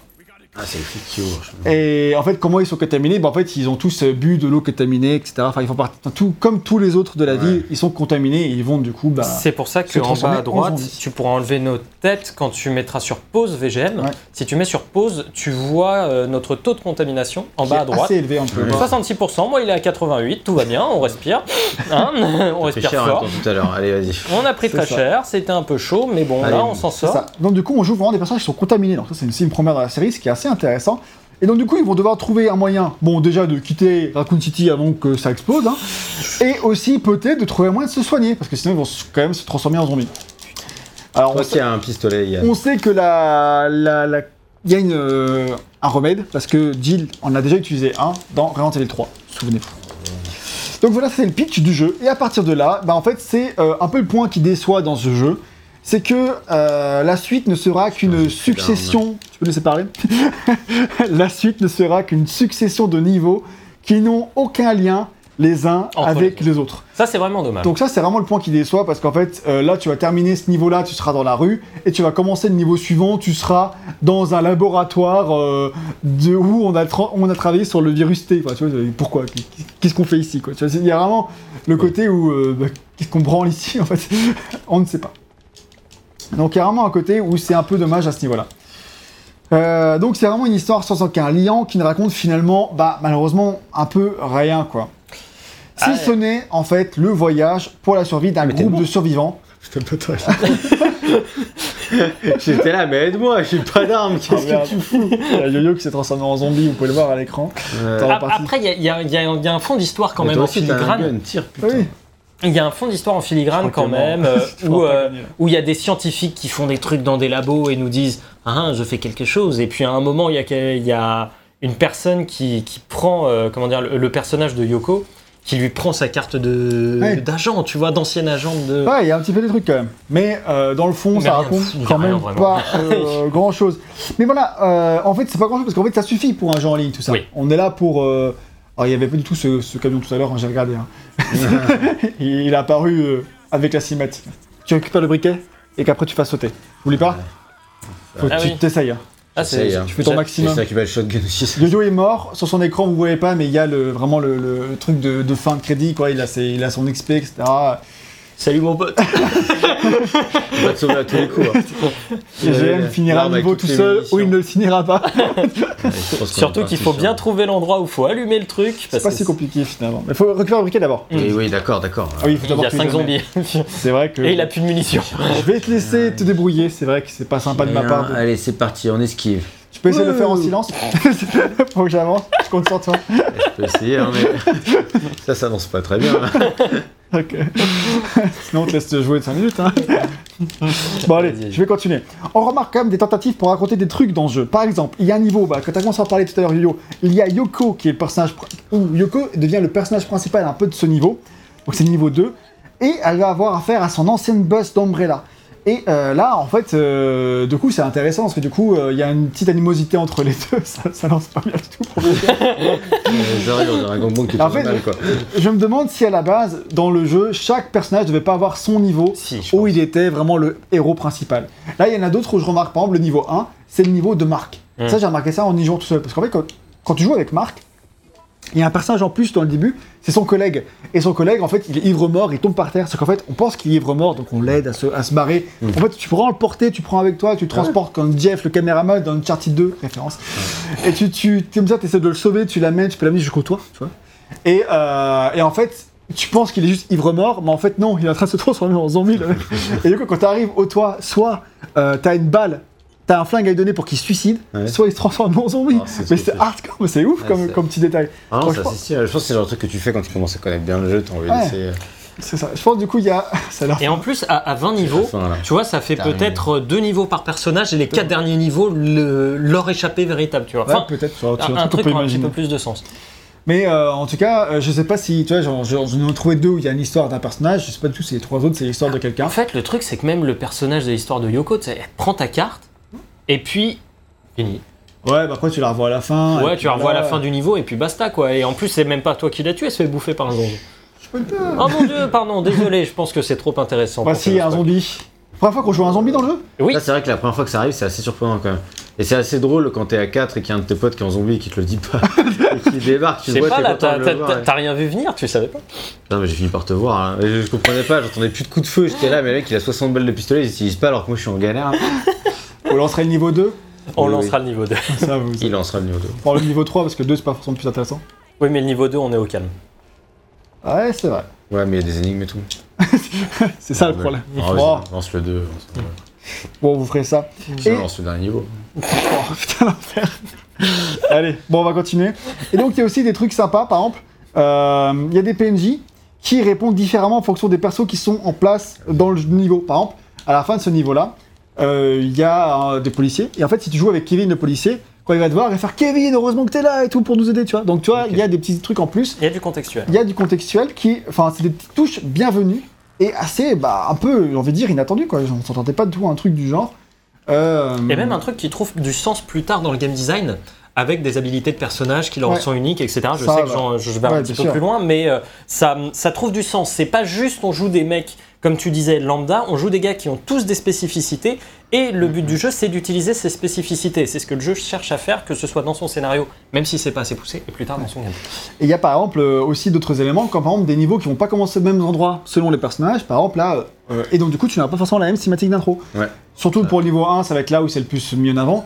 Par exemple, le personnage de Yoko, on voit qu'il est dans la dans les toilettes en train d'essayer de se couper les cheveux, un truc comme ça. Mhm. Donc on va, on va dire un peu la backstory du personnage qui, qui est là à ce moment-là. Grosse Tandis que hein. d'autres sont en train de, de boire un verre. Et, tu vois, il y a, y a vraiment euh, un petit truc en plus pour chaque personnage. Donc, euh, donc ça, ça peut être intéressant. Et aussi, euh, un aspect scénaristique sympa au sujet de la possible création d'un remède, comme on l'a évoqué un peu plus tôt, ce qui était déjà un peu abordé dans Resident Evil 3. Mais ça va un peu plus loin parce que ça a un vrai impact sur les fins du jeu. Parce que chaque personnage, donc il y a 8 personnages, donc ça fait beaucoup. Donc chaque personnage peut avoir 4 fins différentes. Ouais. Pas mal quand même. C'est pas mal. Bah ça, on l'a découvert sur le tard en plus. Ouais, on l'a découvert sur le tas, on, a, on a Dans fait faire des fiche, recherches voilà, pour savoir exactement de, de quoi il en retournait. Donc, et ça, ça dépend, donc ces fins-là dépendent des actions dans la fin, dans le dernier niveau. Et pas des quatre niveaux d'avant, enfin c'est logique quand même, enfin pas non plus trop en demander, ça reste un jeu en ligne, enfin etc. Et donc il peut y avoir une mauvaise fin, euh, une fin neutre, une bonne fin et une mauvaise fin mais avec un autre personnage. Il y a des fins spéciales. il y a des fins spéciales. C'est-à-dire qu'en fait, dans le jeu, il y a des espèces de duos de personnages. Une, une paire, quoi. Euh, par exemple, le personnage de Cindy, qu'incarne VGM et qu'on voit à l'écran parce que c'est une partie de VGM qu'on vous montre, et le personnage de George, le chirurgien, en fait, on comprend que dans le jeu... Oh, putain, cette tenue, Pourquoi il a mis ça ce- pour le plaisir. C'est dans le jeu, hein, c'est pas... C'est- C'est pour montrer le. Ah, je, pense le pas que ce, Japon. je pense pas que ce soit dans le jeu de base, faut savoir qu'on a des saves euh, faites à 100%. Oui, oui, mais... Bah, c'est dans le jeu de base, mais sûrement pas débloqué de base. hein, Voilà. Oui, t'as plein de tenues à débloquer, Comme vous pouvez le voir. comme vous pouvez le voir. Et euh, du coup, le personnage de Cindy, C'était pas le elle tombe in love du euh, chirurgien et inversement. En fait, ils ont un coup de foudre. Ah. Et en fait, du coup, euh, donc en fait, c'est ils forment un duo. Et euh, Yoko, le personnage de euh, Yo-Yo, et Alissa, le personnage qu'avait Liquid quand on jouait ensemble, eux, elles deviennent, elles, deviennent un peu amies. Du coup, c'est une paire, etc. Il y a des personnages comme ça qui sont liés. Et donc, du coup, si les deux personnages de ce duo, ils arrivent à la fin euh, Ensemble. dans les conditions qui font qu'il y aurait eu la mauvaise fin sinon, et ben du coup ils ont la mauvaise fin ensemble. Mhm. Donc c'est un scénario en plus où en fait ils vont où les personnages vont un peu contempler un peu la fin de Raccoon City ensemble et discuter, philosopher, etc. Et franchement en plus c'est pas trop mal comme fin. C'est euh, ah, ça va pas chercher non plus euh, très très loin. cette- juste, c'est pas cette fin qu'on a eue parce que je suis le seul dans notre partie à en être sorti. Donc, Ouais. C'est pas- ça. Voilà, donc je vais pas détailler qu'est-ce qu'il faut faire pour avoir. Parce que sinon, c'est un peu spoilé. Mais effectivement, Yo-Yo, tu avais là, eu la fin neutre. Ce que j'appelle la Voilà. fin neutre. C'est la fin euh, positive mitigée. Personne n'a eu la vraie bonne. Je m'en sors, mais sans mes amis. Bah, ouais, c'est un peu ça. Et euh, voilà. Et Benjamin Moore a eu la fin la pire. On s'est échappé, hein. On s'échappait. Mais oui, oui, Bon, vous êtes échappé. On s'est échappé. avec le virus. On s'est échappé. tu vois, tu connais le patient zéro. bah, voilà. C'est- vous pouvez vous imaginer n'importe quoi, c'est c'est pas vraiment le spoil. Du coup, euh, en fait, moi je trouve que c'est vraiment sympa ce côté de- d'avoir des fins spéciales avec deux personnages. On aurait presque voulu encore plus, Ouais. par exemple, qu'il y ait une bonne fin spéciale, etc. Enfin, avec les mêmes duos de personnages. En fait, on aurait pu aller plus loin. Bon, évidemment, il y a toujours des limites et des contraintes, mais en fait, c'est vraiment une bonne idée que je trouve que euh, c'est un truc qu'il faudrait creuser et peut-être qu'il y a des trucs qu'ils ont fait pour Outbreak 2, mais on verra ça. En fait, en termes de budget, là où c'est limité, c'est que forcément, c'est des cinématiques. Donc, Ouais. for- ça demande des doublages, ça demande des anima- de l'animation et des trucs et les machin. cinématiques sont faites par des studios externes. Euh, Donc voilà, c'est tu fais euh, tu fais 8 personnages et tout autant de, de relations, c'est compliqué. Voilà, ça, ça demande énormément de, de pognon. Ça, Ce que je comprends qu'il n'en est pas forcément. euh, ça c'est sûr. Surtout en, que c'est des trucs de fin de développement. donc. et en parlant des cinématiques, celles-ci sont d'ailleurs plutôt qualitatives, je trouve. Elles m'ont surpris en bien. Oui, oui, oui. Je m'attendais carrément pas à cette qualité. Après, c'est pas aussi bien que celle de Hero Remake ou Hero Zero, tu vois, mais, mais en fait, en fait, en termes de, parce qu'en fait, les, les cinématiques de ces jeux-là, Remake et Zero, elles sont simples et du coup, t'as de beaux modèles 3D. En plus, on y jouait dans les versions remaster des remakes, enfin, tu vois, donc euh, forcément, ça, voilà. Mais euh, mais en plus de ça, tu vois, t'avais euh, un. euh, donc c'était assez simple. Alors que là, en fait, ce qui va surtout surprendre, c'est que ça va être beaucoup des plans d'ensemble sur des foules de zombies, des trucs avec des explosions, des trucs. Ouais, puis tu Assez sais ça, hollywoodien, en et, fait. et ça fait de la pause aussi dans le gameplay, tu vois. Genre, au bout d'un moment, t'as une cinématique, hop, tu sais que t'es arrivé à la suite. Ouais, euh, oui, c'est- ça t'aide à savoir que tu progresses. D'autant Ouais, plus que ça. quand il y a une cinématique pour un joueur, ça la déclenche chez tout le monde. C'est-à-dire que, bon, ça c'est normal, hein, je veux dire, c'est un jeu en ligne euh, après tout, mais. C'est parfois euh, un peu chelou. Tu fais, oui, ah, voilà, c'est Il ça. arrive un truc à mon pote. C'est que parfois on entendait dire liquide Ah, je viens de faire un truc Boum, cinématique Et là, il y a un boss qui arrive chez lui, fais bon bah, tu te démerdes. Amuse-toi bien. Mais par contre, c'est vraiment le jeu du schnaps à ce niveau-là. C'est vraiment. C'est un jeu fait pour faire ressortir la personnalité de chacun. Voilà. Tirez les conclusions que vous voulez. On parlera de nos expériences personnelles après. C'est ça. Euh, voilà, en fait, un peu pour, les, pour le scénario. Après, tout ce qu'il y avait à dire, c'est Oui. mal, et puis ça suffit. Non, en fait, et puis, euh, juste, pardon, je reviens rapidement sur les cinématiques. Tu disais, il y a celles en CG, en fait, qui sont Ouais. vraiment bien réalisées et cool, et t'as celles avec le moteur du jeu qui sont plus simples, mais qui fonctionnent elles aussi Ouais. leur- à leur niveau. Oui, oui. Donc, qui- euh, pour voilà. ce qu'elles ont à raconter, En fait, c'est ça. Pour ça ce- suffit. Et pour ce que le jeu cherche à raconter, ça va. C'est euh, dans l'ensemble, c'est plutôt correct et puis même surprenant, comme on l'a dit. c'est ça. Ça suffit, en fait. Donc, on attendait clairement pas plus. Après, on aurait toujours voulu. Encore plus, quand on commence à nous proposer des trucs, t'as envie d'avoir euh, tout. Tu tires d'accord, tu as envie Ouais. davantage. Oui. Mais après, voilà, il faut savoir être un peu. Pas être trop gourmand. Donc voilà, on peut passer à la partie game design et expliquer un petit peu bah, comment ça marche un Resident Evil en ligne. Et euh, avec son lot, du coup, de différences et de nouveautés, parce qu'il y en a, par rapport aux épisodes traditionnels. Il y en a même pas mal. Donc, la complexité à ce niveau-là, c'est qu'on va devoir parler avant tout, nous, de notre expérience en ligne. Et on va répondre à cette question. Donc, comment est-ce qu'ils ont pris pour faire fonctionner un Resident Evil en multijoueur à 4 C'est une très bonne question. Mais on doit aussi garder à l'esprit que quand le jeu est sorti euh, en Europe, euh, chez nous, c'est un jeu qui était fait uniquement en solo. Et euh, donc, on va essayer un peu parler des différences entre les deux modes avec ce que j'ai pu essayer à son solo parce que je l'ai lancé par curiosité. euh, pour voir un petit peu, euh, voir tester un peu différence entre ces deux modes et essayer de voir à peu près bah, en- à quel point en solo c'est moins bien qu'en multi parce qu'en vrai ça peut que être moins bien. Et ça, il, il faut l'admettre dès le début. Ça veut pas dire que c'est nul, mais ça veut dire que c'est forcément moins bien. Ouais, non, c'est- Donc déjà, le premier point pour lequel il se démarque des autres Resident Evil, c'est parce que déjà, il, a- il y a des personnages lambda. C'est pas des mecs surentraînés comme je l'ai dit. Et ça, puisqu'ils sont lambda, ça veut dire qu'ils sont moins bons et qu'ils sont moins équipés que les autres héros de la franchise. Donc par- la première chose par laquelle ça se traduit, c'est que tu n'as que 4 emplacements dans ton inventaire. Ça, Et ça, Ça, par contre, ça, change la donne. Ça change la donne, mais de ouf. Putain Alors, euh, il y a- C'est ouais, parce il y a- qu'il avait Chris dans le 1 De quoi? En Chris, il avait 6 ou... Euh, Non, il en a 4, je Il en crois. a hein, quatre, quand hein. tu le fais. euh, Euh, je sais plus. Si, si, c'est ça, c'est 4, je crois. Quasiment sûr. Ouais, après 8, tu l'as que... Mais bon, t'as le coffre, quoi. Donc, avec le coffre, tu gères. euh, Ouais, ça- Là, t'as pas de coffre, donc. euh, Donc, tu peux pas euh, Ouais, c'est ça. faire ça quoi, avec tes Donc équipements. 4 emplacements, c'est vraiment très limité. Euh, heureusement, ben, tu as la possibilité d'échanger un objet de ton inventaire contre un objet au sol. Donc ça, c'est un truc qui est un peu repris de Resident Evil 0, tu vois. Lui, tu peux carrément poser un objet sur le sol, là, ce que tu peux peut-être Ouais, pas faire. Là, tu peux peux échanger un objet que tu as dans ton inventaire contre un objet au sol, ce qui est vital, vu que tu n'as pas de coffre, comme tu l'as signalé. Euh, mais qui n'est clairement pas un truc que la série a fait tout le temps, donc ça reste bien de le signaler parce que c'est pas un non plus traditionnel dans la série. Ça. Tu Euh, peux échanger des objets. Tu, Tu y a- peux aussi, voilà, tu peux, euh, c'était nécessaire. Et euh, tu peux aussi échanger, du coup, les objets avec les autres personnages. Mhm. Donc, euh, tu as toujours accès, bon là, si le personnage est dans la même pièce que toi, tu peux voir son inventaire euh, en appuyant sur la touche bas de l'inventaire. Du coup, tu peux voir ce qu'il a. Là, il est pas là, je crois. Et du coup, tu peux lui donner des trucs dont il a besoin. Sans tu vois qu'il a une arme et qu'il n'y a pas de balle et toi, tu as plein de munitions. Tu peux lui donner ces munitions supplémentaires. Et euh, ce tu peux lui donner des soins. Tu peux en- et en solo, en tout cas, tu peux demander. Genre, tu peux euh, faire demander et après le personnage il arrive vers toi et t'en donne. Alors, tu je sais pas peux. comment ça marche euh, en Si, si, tu fais ça, tu fais demander. Tu peux demander aussi. Ah, tu peux aussi faire demander Ouais, ouais. Tu vas directement dans son inventaire et tu lui demandes et il accepte ou pas. Quoi. Ouais, c'est intéressant. Tu vois, c'est des trucs qui sont vraiment intéressants. Et un autre truc qui est intéressant, c'est que euh, chaque personne, personnage, pardon, a également des compétences spéciales. Et, des- et avec ces compétences spéciales, c'est des objets spéciaux en plus qui ne comptent pas parmi les quatre items, parmi les quatre emplacements que tu as dans ton inventaire. Donc Kevin, par exemple, lui, puisque c'est un flic, il a une arme de service qui est dans une case à part, séparée. Donc il aura toujours cette arme, quoi qu'il arrive, il ne s'en séparera jamais. Par contre, il a besoin de missions spéciales, qui ne sont pas les missions spéciales du euh, handgun que tu as traditionnellement, et donc il faut, c'est pas des missions que tu trouves partout. Mais en tout cas, quand tu en retrouves, tu sais que tu auras toujours l'arme, elle est toujours dans ton inventaire. Donc ça, c'est un truc qu'il a en plus. Ah oui, parce que du coup, ça Euh, t'évite de commencer sans arme comme moi. C'est ça. Marc, euh, il a aussi un flingue, parce que c'est un agent de sécurité. Cindy, la personnage que tu incarnes VGM, elle a une boîte à herbes dans laquelle elle peut stocker toutes Ouais. les herbes qu'elle ramasse. C'est pas toutes les herbes, c'est de base elle a certaines herbes. Ah ok. Et euh, alors peut-être qu'on peut en les mettre dedans, mais moi j'ai jamais réussi à les mettre. euh, je, je crois pas, je crois que c'est Ah. de base en fait, t'as Ok. euh, quatre herbes.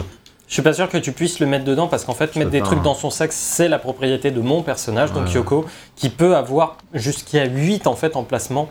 Parce qu'en Euh, fait, elle a un dans- sac à dos sur Tout à son fait. dos, c'est Ah ouais. clairement visible dans le, Voilà. dans le caradine. C'est vraiment c'est à ça qu'on voit que c'est le personnage le plus intelligent. Elle a ramassé un sac à dos et du coup elle a 4 emplacements supplémentaires. Waouh que c'était malin. Les autres auraient pu y penser quand même. Ah non, moi j'ai trop Alors à toi, toi t'as quoi? Moi je, sais- moi je sais ouvrir des portes. Toi t'as quoi? Moi j'ai un magnum. Toi t'as quoi? J'ai j'ai un sac à de dos.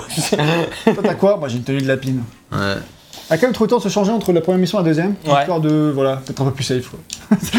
Ça peut être utile. Se, lâcher un petit peu. Bah, il faut bien se décompresser un peu, c'est la fin du monde. Hein, donc vraiment. hein. On fait comme on peut. Hein.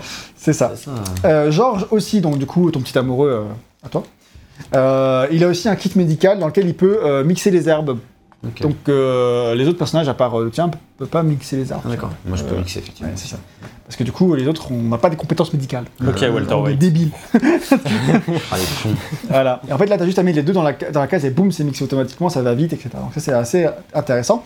Alissa, elle a un kit de crochetage qui lui permet d'ouvrir des endroits qui restent fermés sinon et que tu peux pas ouvrir d'aucune autre manière. Donc c'est vraiment des trucs très spécifiques qui sont dans le level design pensés pour ça. T'as Jim, qui, alors lui, c'est très chelou son truc à Jim. Jim, il a une pièce de monnaie. Et sa pièce de monnaie, il la lance, il tire à pile ou face. Ok. Si ça tombe sur face, ça augmente ses chances de faire un coup critique de 15%. Et ça, il peut le faire euh, plusieurs fois. Donc en fait, si tu as trois fois de suite enfin, face, et ben, tu as 45% euh, de chances de faire un coup critique en plus. Ce qui est quand même assez... euh, ce qui fait que tu- as une chance sur deux de quasiment one-shot à la Et limite. tu peux la lancer comme ça Ouais, tu peux la lancer n'importe quand. Par contre, si tu tombes sur pile, tu repars à zéro. Donc en fait, euh, tu Ça, C'est peux... vraiment particulier ça. Ça rend particulier, mais en fait, si t'es dans une pièce un peu safe, tu peux tenter de faire trois fois de suite. euh, le maximum, c'est 45% que tu peux avoir. Donc, tu peux faire trois fois de suite, t'as trois fois de suite euh, face, après tu fais, tu relances plus la pièce et tu fais tout le reste du niveau avec 45% de, de coups critiques en plus. Euh, franchement, c'est C'est bien utile. c'est bien utile et puis c'est vraiment une compétence assez originale. Tu vois, vraiment, il y a des, des idées euh, curieuses. David, je pense que c'est un des personnages les plus cheatés aussi. David, il a une boîte à outils, c'est le plombier, tu vois.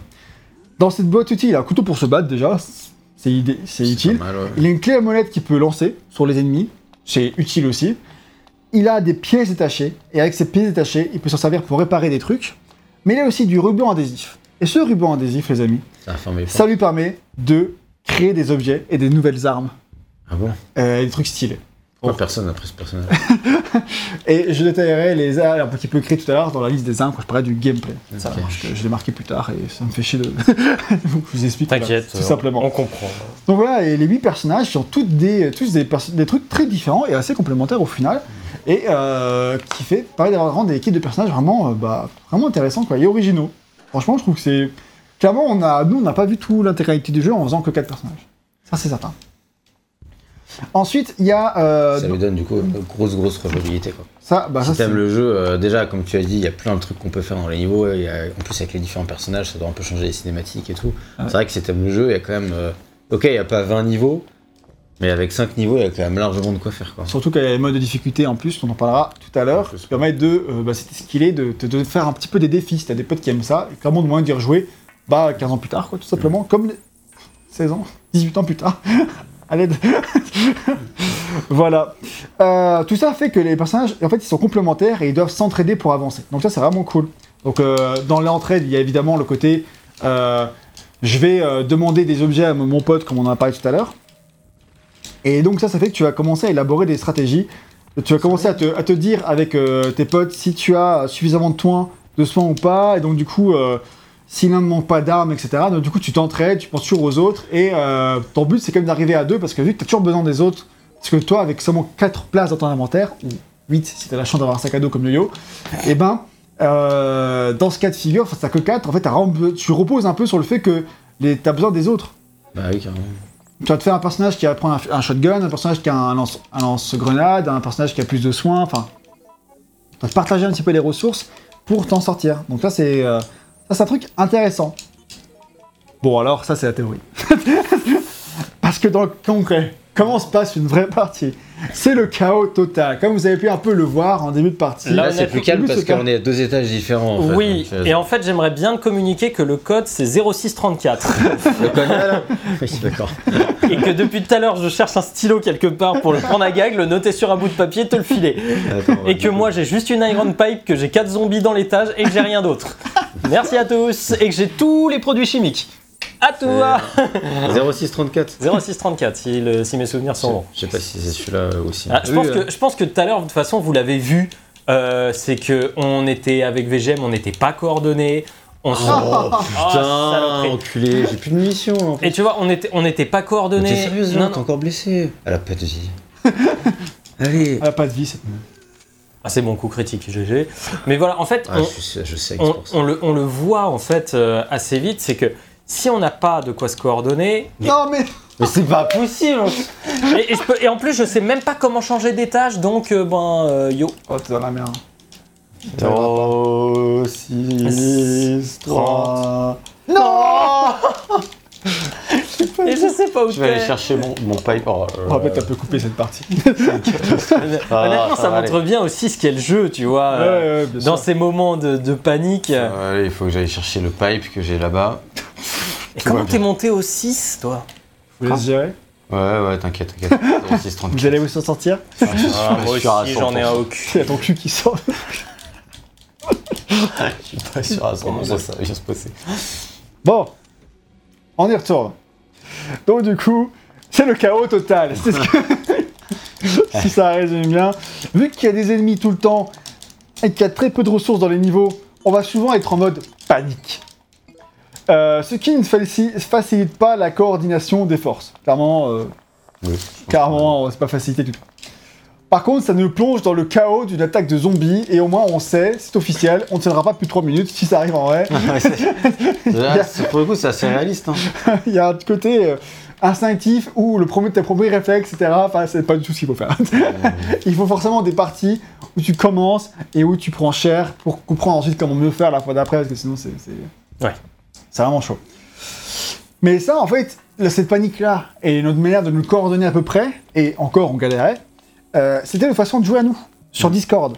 Car comme on l'a dit, dans le jeu de base, en ligne, il n'y a pas de chat vocal. Et s'il n'y a pas de chat vocal, Putain, si c'est pas Non, mais il y en a un autre là-bas, euh, je- normalement de tête. Je vais- Oui, du coup, s'il n'y a pas de voice chat, c'est euh, pas, euh, pas une question technique. En fait, ils auraient pu en faire un. C'est D'accord. un choix de design. Et ils racontent qu'en fait, en interview, ils racontent qu'en fait, s'ils n'ont pas mis de chat vocal, c'est parce qu'ils avaient peur que s'il y en avait un, ça sorte les joueurs du monde de Resident Evil. C'est-à-dire qu'ils avaient peur que ça ne fasse plus peur Oui. si tu pouvais discuter. Ça, c'est pas faux. Et ils avaient peur que euh, tu te mettes à raconter ta journée, etc. et que tu sois pas trop immergé dans le jeu. Ils voulaient vraiment ancrer les joueurs dans le monde de Resident Evil. C'est pour ça qu'à la place, ils ont mis dans le jeu un système de communication in-game via le joystick droit. Et donc tu peux, via ça, tu peux montrer un petit peu, tu peux demander de l'aide, tu peux demander, dire allez on y va, tu peux euh, appeler les gens, même en faisant R2 joystick droit ou L2 joystick droit, je sais plus, euh, tu as des trucs supplémentaires, euh, des lignes de dialogue supplémentaires, tu as vraiment plusieurs lignes de dialogue possibles. Et si tu appuies sur la touche carré ou rond, ça va donner un, une ligne de dialogue en rapport avec la situation que tu es en train de vivre. C'est pas un truc qui sera marqué à l'écran, tu brûles la pas. plante, Yann. Oui, mais avec quoi? Bah, Avec les produits chimiques, il y a un truc. Ouais, Ah bah écoute, j'ai du zonzon là. euh. en fait, en fait voilà, il y a, il y a- il y a- il y a- en fait, voilà. non non mais il y a ça qui est, il y a ça qui est drôle, tu vois dans le Là, truc moi, où tu parles. faire non mais où tu parles des trucs de communication entre les joueurs. Tu vois, c'est que bon, nous, quand on était à 4, forcément, c'était le chaos. On était deux par étage, donc au niveau des communications, c'était chaud. Alors oui, Et c'était l'enfer parce que du coup on était par groupe de deux, mais du coup euh, tout le monde parle en même temps et il faut que tu écoutes juste le pote. Ah oui. C'était la galère. Non, puis, des fois, moi j'étais avec Guy et puis les deux autres ils parlaient hyper fort. On pas à comprendre. Bah, ouais, t'as qu'à acheter un meilleur micro, on t'entendra mieux. Donc, ouais, il a- faut, faut que tu mélanges deux produits et que tu niques la plante avec, hein, de mémoire. Super. En tout cas, à l'époque, ils n'avaient pas ce problème, parce qu'à l'époque, ils avaient que le joystick, c'est ce que je suis en train de dire, pour communiquer. Et du coup, euh, ça, c'est assez intéressant, vrai, euh, d'avoir ça, pour, euh, pour ajouter un petit peu de communication euh, in-game, que tu peux pas entendre si t'es trop loin, mais que si t'es à deux pièces de loin, tu peux, tu peux, ce sera marqué à l'écran qu'il y a marqué un personnage qui fait help, et du coup, tu sais qu'il y a un mec qui a besoin d'aide, tu vas Mhm. aller l'aider, ou si c'est pas marqué à l'écran, mais tu vas l'entendre si t'as un casque, etc., etc. C'est ce qu'ils ont choisi à la place. Et donc, j'ai dit, il aussi une touche pour euh, donner des, des petites lignes de dialogue en rapport avec la situation que tu es en train de vivre. Et les devs, ils ont aussi pensé les personnages pour plus ou moins s'apprécier. Comme j'ai dit, George et Cindy, ils ont un coup de foudre. Du coup, ils vont toujours se parler de manière plus mielleuse que des autres. Du coup, quand ils vont se répondre, ils vont être plus cordiaux les uns l'un avec l'autre, euh, etc. Donc ça, c'est assez intéressant et ça donne un peu plus de personnalité à ces échanges que tu auras en ligne, pas directement avec les joueurs via le chat vocal, mais via la manière dont les personnages vont se répondre entre eux. Dans les lignes de dialogue comme ça, tu vas, tu vas pouvoir euh, peut-être un peu le roleplay le truc si jamais tu veux vraiment aller plus loin. Mais par contre, voilà, cette absence de chat vocal, elle a vraiment été critiquée à l'époque Bah ouais. par les joueurs, tu par la presse, par tout le monde en fait. Mais en fait, parce que t'as envie de rejoindre tes potes aussi. Ah, t'as envie de rejoindre tes potes, t'as envie de parler avec eux, t'as envie de. enfin, en fait, pour moi, ça me semble essentiel parce que comme Puis à l'époque, c'était comme là, cher les. toi, t'as compris. toi, t'as compris comment faire, l'autre, il a pas compris. Tu vas pas attendre 10 ans que le mec il comprenne. Tu vois, enfin, c'est- c'est- Oui, oui, non, euh, il y a des trucs, il y a des moments où si t'as besoin en fait. Genre, sauf si tu dois communiquer le password, par exemple, avant. Bah, c'est ça, tu vois, c'est- il y a des trucs où clairement il manque, euh, Moi, Il j'étais manque- pas à cet étage-là. Du coup, je suis perdu. il manque des trucs. Euh, et il y a un développeur qui dit anonymement dans une interview, j'ai vu ça dans le livre de Pixel Love, donc euh, je sais pas si c'est une interview à lui ou de quelqu'un d'autre, Mhm. en tout cas c'était anonyme, qu'ils n'ont pas su mesurer à l'époque la popularité du chat vocal aux États-Unis et à quel point c'était indispensable pour ce type de euh, d'expérience. Et Mhm. pourtant, ils ne corrigeront pas ça dans Outbreak 2. Ce sera la même merde. Ah ouais, je pense qu'ils n'ont pas eu fait beaucoup de devs. Oui, je pense que des- ça a été un peu. Eh, ça a bien marché, vous me faites un 2 là avec ce qui n'était pas là, et hop, on remet la même chose. Oui, voilà, je pense que c'est à peu près ça. On verra s'il y a une différence, on en parlera peut-être du 2, parce qu'on le fera. Voilà. Et en solo, comment c'est? Eh ben en solo, quand tu lances le jeu, t'es au- automatiquement accompagné de 2 ou 3 IA. Donc toi, c'est à 3, soit à 4. Ok. Et j'ai l'impression que le jeu, il est assez malin, parce qu'il te met d'office avec les personnages qui sont Important. pour importants pour le niveau. Donc, euh, c'est-à-dire, euh, dans le niveau Ah. 1, tu seras avec Marc, dans le niveau 2, tu seras avec Yoko. Et euh, assez souvent avec les personnages à qui tu as des affinités. Donc, moi, quand j'ai pris. une alors, du coup, quoi. Ouais, t'as des IA avec toi. Et du coup, tu joues avec. Quand moi j'ai pris Georges, j'avais Cindy avec moi dans le niveau 1. Par contre, t'étais pas dans le niveau 2. J'ai lancé plusieurs fois le niveau 2 pour voir et j'étais toujours avec les mêmes personnages. même personne. Mais euh, du coup, il n'y avait pas Cindy. Mais en tout cas, il essaye un petit peu de te mettre avec les personnages qui sont importants. Ce que je trouve assez intelligent. Enfin, en tout cas, ça a l'air. Euh, voilà. Et donc, comme j'ai dit, euh, Marc, c'est le personnage principal du niveau 1. Et du coup, t'es avec lui de base. Si tu prends pas, du coup, ça, t'es sûr de pas rater un truc important quand tu joues en solo. C'est déjà bien en tout cas. Euh, bref, du coup, l'IA, elle va essayer de faire de son mieux, mais globalement, c'est pas ouf. Genre, Marc, il a une arme, mais il tire jamais ce bâtard. Genre, franchement, euh, et surtout, Pourquoi tirer il tire un peu, mais des fois, et surtout, il ramasse jamais de balles. Il ramasse balles, du coup, du coup il tire ses 6 balles de son chargeur, et après, il est là. Oh, j'ai rien. Ouais, d'accord. C'est pas. Et du coup, euh, t'es- et à la place, c'est Cindy dans la partie qui a ramassé toutes les balles du niveau. La meuf, elle parcourait partout. Moi, j'avais rien. Du coup, Oh. quand j'ai compris qu'elle avait ça dans son inventaire, je lui ai demandé des balles. D'un coup, je vois, elle me donne 100 balles. Je fais waouh! Waouh Je fais meuf, euh, partage, fais un truc quoi. Du coup, Cindy a récupère tout, mais Marc il a rien, alors que Marc il a une arme, et moi je peux pas partager 50 balles à 50 balles, je peux diviser et regarder la Je moitié. crois que je suis à ton étage. Ouais, tu as mon état. Si je pouvais diviser le nombre de balles que j'ai et filer la moitié à un pote, bah, je le ferais. Mais bon, euh, moi, je peux pas filer toutes mes balles à, à, à Marc tant que j'ai pas trouvé une autre arme, tu vois. Donc, euh, du coup, euh, c'est un peu la galère euh, de. euh, ils sont pas très intelligents, quoi. Donc, Ouais. du coup, c'est clair que c'est un peu casse-couille. Par contre, ce qui est sympa, sur le papier en tout cas, c'est que euh, vu qu'ils jouent sur la personnalité de, que dont j'ai parlé tout à l'heure, ça se traduit bien en solo. Par exemple, les, les persos qui nous aiment bien vont réagir à ce qu'on leur demande, alors que les persos qui nous aiment pas, ils vont nous ignorer. Hmm. Genre, si tu viens ici, bah là, quand je dis viens ici à Cindy, ah, rapide. Elle court. Ouais. Par contre, euh, Marc, euh, je peux pas foutre, foutre, quoi. Mais ça, ça évolue parce que si tu sauves la vie au personnage qui t'aime pas, il va se mettre à t'aimer. Il y a des trucs, euh, Ok, Pas putain, plus c'est- quand même vraiment travaillé en fait. j'ai pas vraiment pu l'expérimenter. En tout cas, c'est ce qui est expliqué. À quel point c'est véridique, je peux pas en être Ouais. certain. Mais en tout cas, c'est la volonté qu'il y a derrière. Et euh, en tout cas, euh, au début, j'ai l'impression que Marc il m'ignorait, à la fin, il m'ignorait moins. Donc, je sais pas. Reste dans la pièce, reste dans la Ça pièce. se trouve, c'est juste une évolution linéaire dans le truc. Mais en tout cas, je trouvais que c'était euh, c'est une bonne idée, à voir à quel point c'est euh, véritable, etc. Mais en tout cas, il y a deux idées. Copain Un yo-yo sauvage apparaît. Et du coup là, tu t'as fait le, le mix qu'il Bah fallait alors en fait j'ai le UMB3, il me montre le VP017 et je ne sais pas où il est, tu vois, j'ai de la Yellow Bottle Chemicals Ah et je bon. ne sais pas quoi foutre avec. On va le trouver. Euh, ouais bah alors après j'ai un peu fait les tâches à tous les niveaux quoi. Ouais, bah, j'ai une euh, clé à molette euh, si tu veux pour euh, déboulonner des trucs. Mais- eh bah écoute on va essayer ça. Pensez pour ceux qui Elle sont est- sur Spotify, les amis. On vous aime. Abonnez-vous sur YouTube. ce sera la, la conclusion. Désolé, bon Ouais. courage à tous. Allez. voilà, voilà. Euh, Par contre, un défaut aussi en solo, c'est que les personnages ils ferment jamais leur gueule. Alors, ils arrêtent pas de dire allez, allez, allez, alors que t'es là et tu les aides déjà. Enfin, ça c'est insupportable. Ouais, surtout pour Globalement, ça doit l'ambiance. quand même être beaucoup moins fun de jouer offline. euh, parce que bah, tout le sel du jeu, bah, c'est de jouer vraiment avec d'autres humains, ça qui est cool quoi. Et la complémentarité des persos et des joueurs, quoi. C'est vraiment ça qui est intéressant quoi. Avec micro, c'est forcément encore mieux, ben même si c'est le bordel. C'est le bordel à 4 joueurs, certes, mais euh, ça reste plus fun. Même en- en chat vocal, tu vois. euh, bah oui, c'est parce parce là, il y a le que produit, je pense. Voilà. Ça, c'est clairement ce qui est le plus sympa.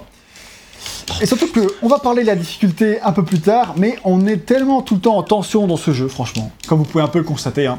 Oh, des fois Euh, c'est n'importe. On est tellement en tension dans le jeu qu'on n'a pas du temps, pas du tout le temps de parler de notre vie. Hein. Mmh. Quand tu joues à ce jeu, t'as pas eu le temps de parler de ce que t'as fait la journée. hein. Quand je jouais à Gears of War avec, euh, avec euh, Liquid, justement, on racontait nos vies. Hein. Tu shootes, etc., t'avances, c'est sympa. Ah non, Euh, là, c'est pas, c'est pas ça le délire. hein. C'est pas du tout T'as pas du tout le temps, hein, il faut que tu sois concentré. Donc, euh, D'autant plus qu'il y a des énigmes, donc faut réfléchir un minimum aux énigmes. Ouais, alors en tout cas, la première fois que tu fais le jeu. Oui, après voilà, si tu refais, euh, que t'as l'habitude et que c'est ton jeu doudou, euh, voilà, tu, tu- Voilà. Nous, on explique aussi ce qu'on a fait sur une seule run. Tu vois, mais mais il y en a, il y en a qui seront des tryharders, qui feront 15 fois le truc et le machin, etc., et qui connaîtront par cœur le moindre recoin. Attention, il y a un zombie à l'entrée. C'est clair. Ah oui. Et euh, donc voilà, donc tu, as- on on est vraiment que sur des tentatives, tentatives, hein, de coordination. C'est vraiment que du, il y a un ouais. zombie là, cours, j'ai besoin d'aide, vite, j'ai trouvé la clé, fonce le code, c'est ça, il y a un zombie à l'entrée, comme ce que Je suis vous entendez. crever. Putain, je dans suis ce- empoisonné. Non, mais là, on est que deux. Oh putain. on est que deux. Qu'à que 4, deux, hein. c'est vraiment le bordel sans nom. Mais en tout cas, c'est vraiment une expérience, franchement, à tenter. Euh, en vrai, c'est vrai que si vous avez 4 potes, enfin 3 potes du coup, Si avec quatre qui. euh. Si vous avez pas quatre potes, bon bah. Non mais avec qui, qui sont intéressés, j'imagine que vous êtes tous au moins trois potes, je vous le souhaite, Euh, mais qui sont intéressés à Rentéville, ça c'est peut-être un peu plus difficile. Je vous conseille d'essayer parce que franchement c'est des expériences euh, assez intéressantes. Donc euh, pas encore la conclusion de ce test, mais il y a vraiment un truc où ça vaut quand même le coup de- d'y jouer. Ah bah voilà. On va parler maintenant du lever. Ah mais ça si c'est pas une métaphore sexuelle vraiment trop explicite, je sais pas si C'est un vagin. C'est- un squirt, on appelle ça. Ah. Voilà. Merci Yann Désolé, j'ai pas pour 30 cette ans. leçon de vie. Quoi? J'ai merci Gag pour cette leçon de vie. Ah, je suis là pour vous apprendre des leçons. euh, Vous, vous, vous faites ce que vous voulez. Donc, maintenant, on va parler du level design parce que ce qui fait aussi que c'est plus sympa en ligne, c'est que le level design n'est pas du tout pensé comme celui d'un level design de jeu solo. Donc, Resident Evil en solo, c'est quoi le level design? Eh ben, dans la famille très classique, c'est que c'est un environnement qui est quand même relativement grand, souvent grand, et relativement ouvert, qui te demande tout le monde de faire des, des allers-retours constamment pour chercher tel item et tel item. Alors que dans ce jeu-là, c'est un petit peu ça, mais moins. Euh, c'est quand même assez- parfois même un petit peu linéaire comme euh, Resident Evil 3. Mm. Donc Resident Evil 3 est quand même plus linéaire que les autres euh, Resident Evil. Là, tu as dans le niveau 1 qu'on a vu tout à l'heure, c'est vraiment de la fuite en avant où tu vas de pièce en pièce, une petite ligne à chaque fois, tu avances, tu avances, tu avances, t'as pas d'aller-retour. Là, ce niveau-là, par exemple, a vachement plus d'aller-retour et dans l'ensemble, les quatre niveaux après le premier sont un peu plus ouverts. Ouais. Mais ils ne seront jamais autant ouverts qu'un niveau de Resident Evil. Un niveau normal. général en fait de Resident Evil normal. Voilà. euh, Et en fait, normal, ça serait. T'imagines le manoir du 1 en multi Ça n'aura aucun sens. Parce que du coup, tu... c'est vachement trop grand. Euh, comment tu t'y retrouves C'est un peu le dernier niveau. hein. Oui, il y a un peu ça.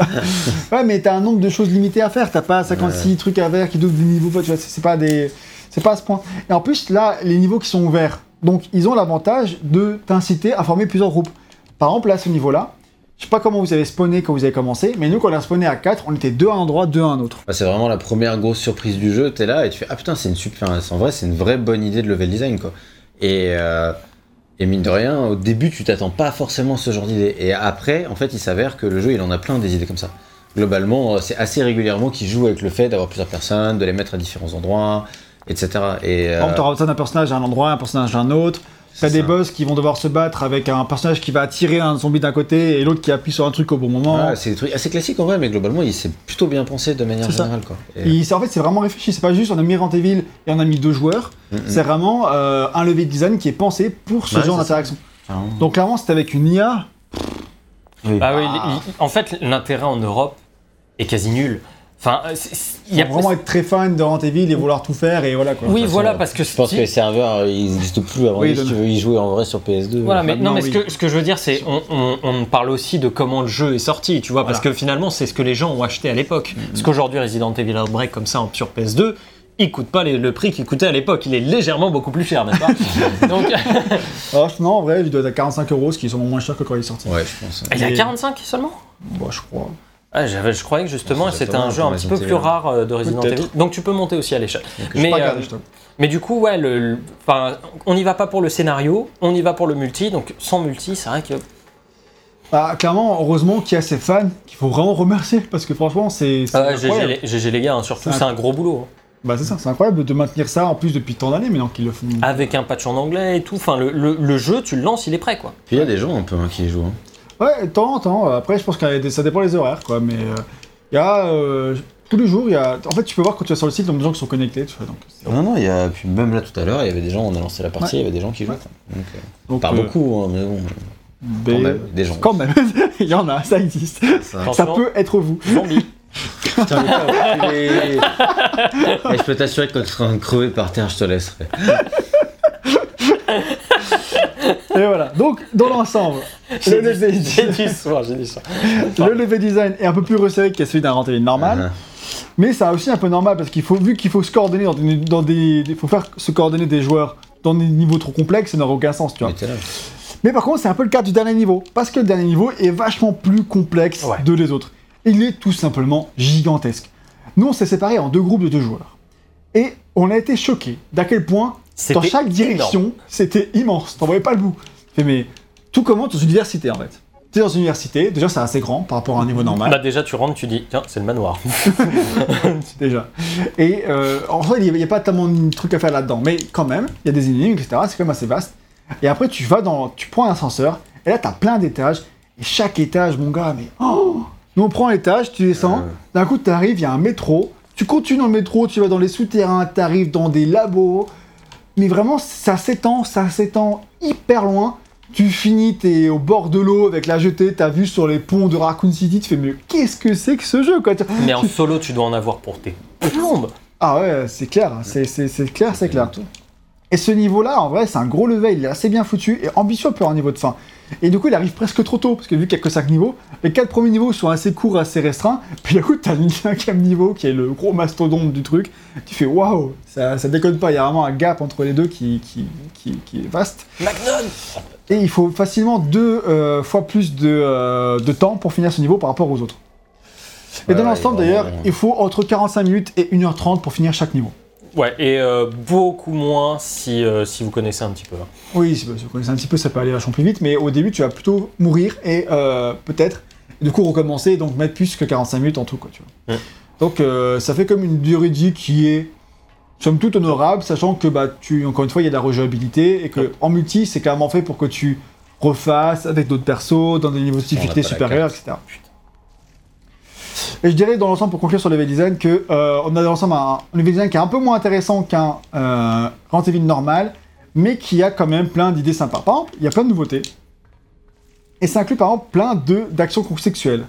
Et ça, c'est une, une première dans la série qui est des actions contextuelles. Par exemple, tu peux casser des objets en leur tirant dessus, en tapant dessus. Comme on l'a vu vrai. tout à l'heure, en tapant sur la, sur la grille, elle tombe.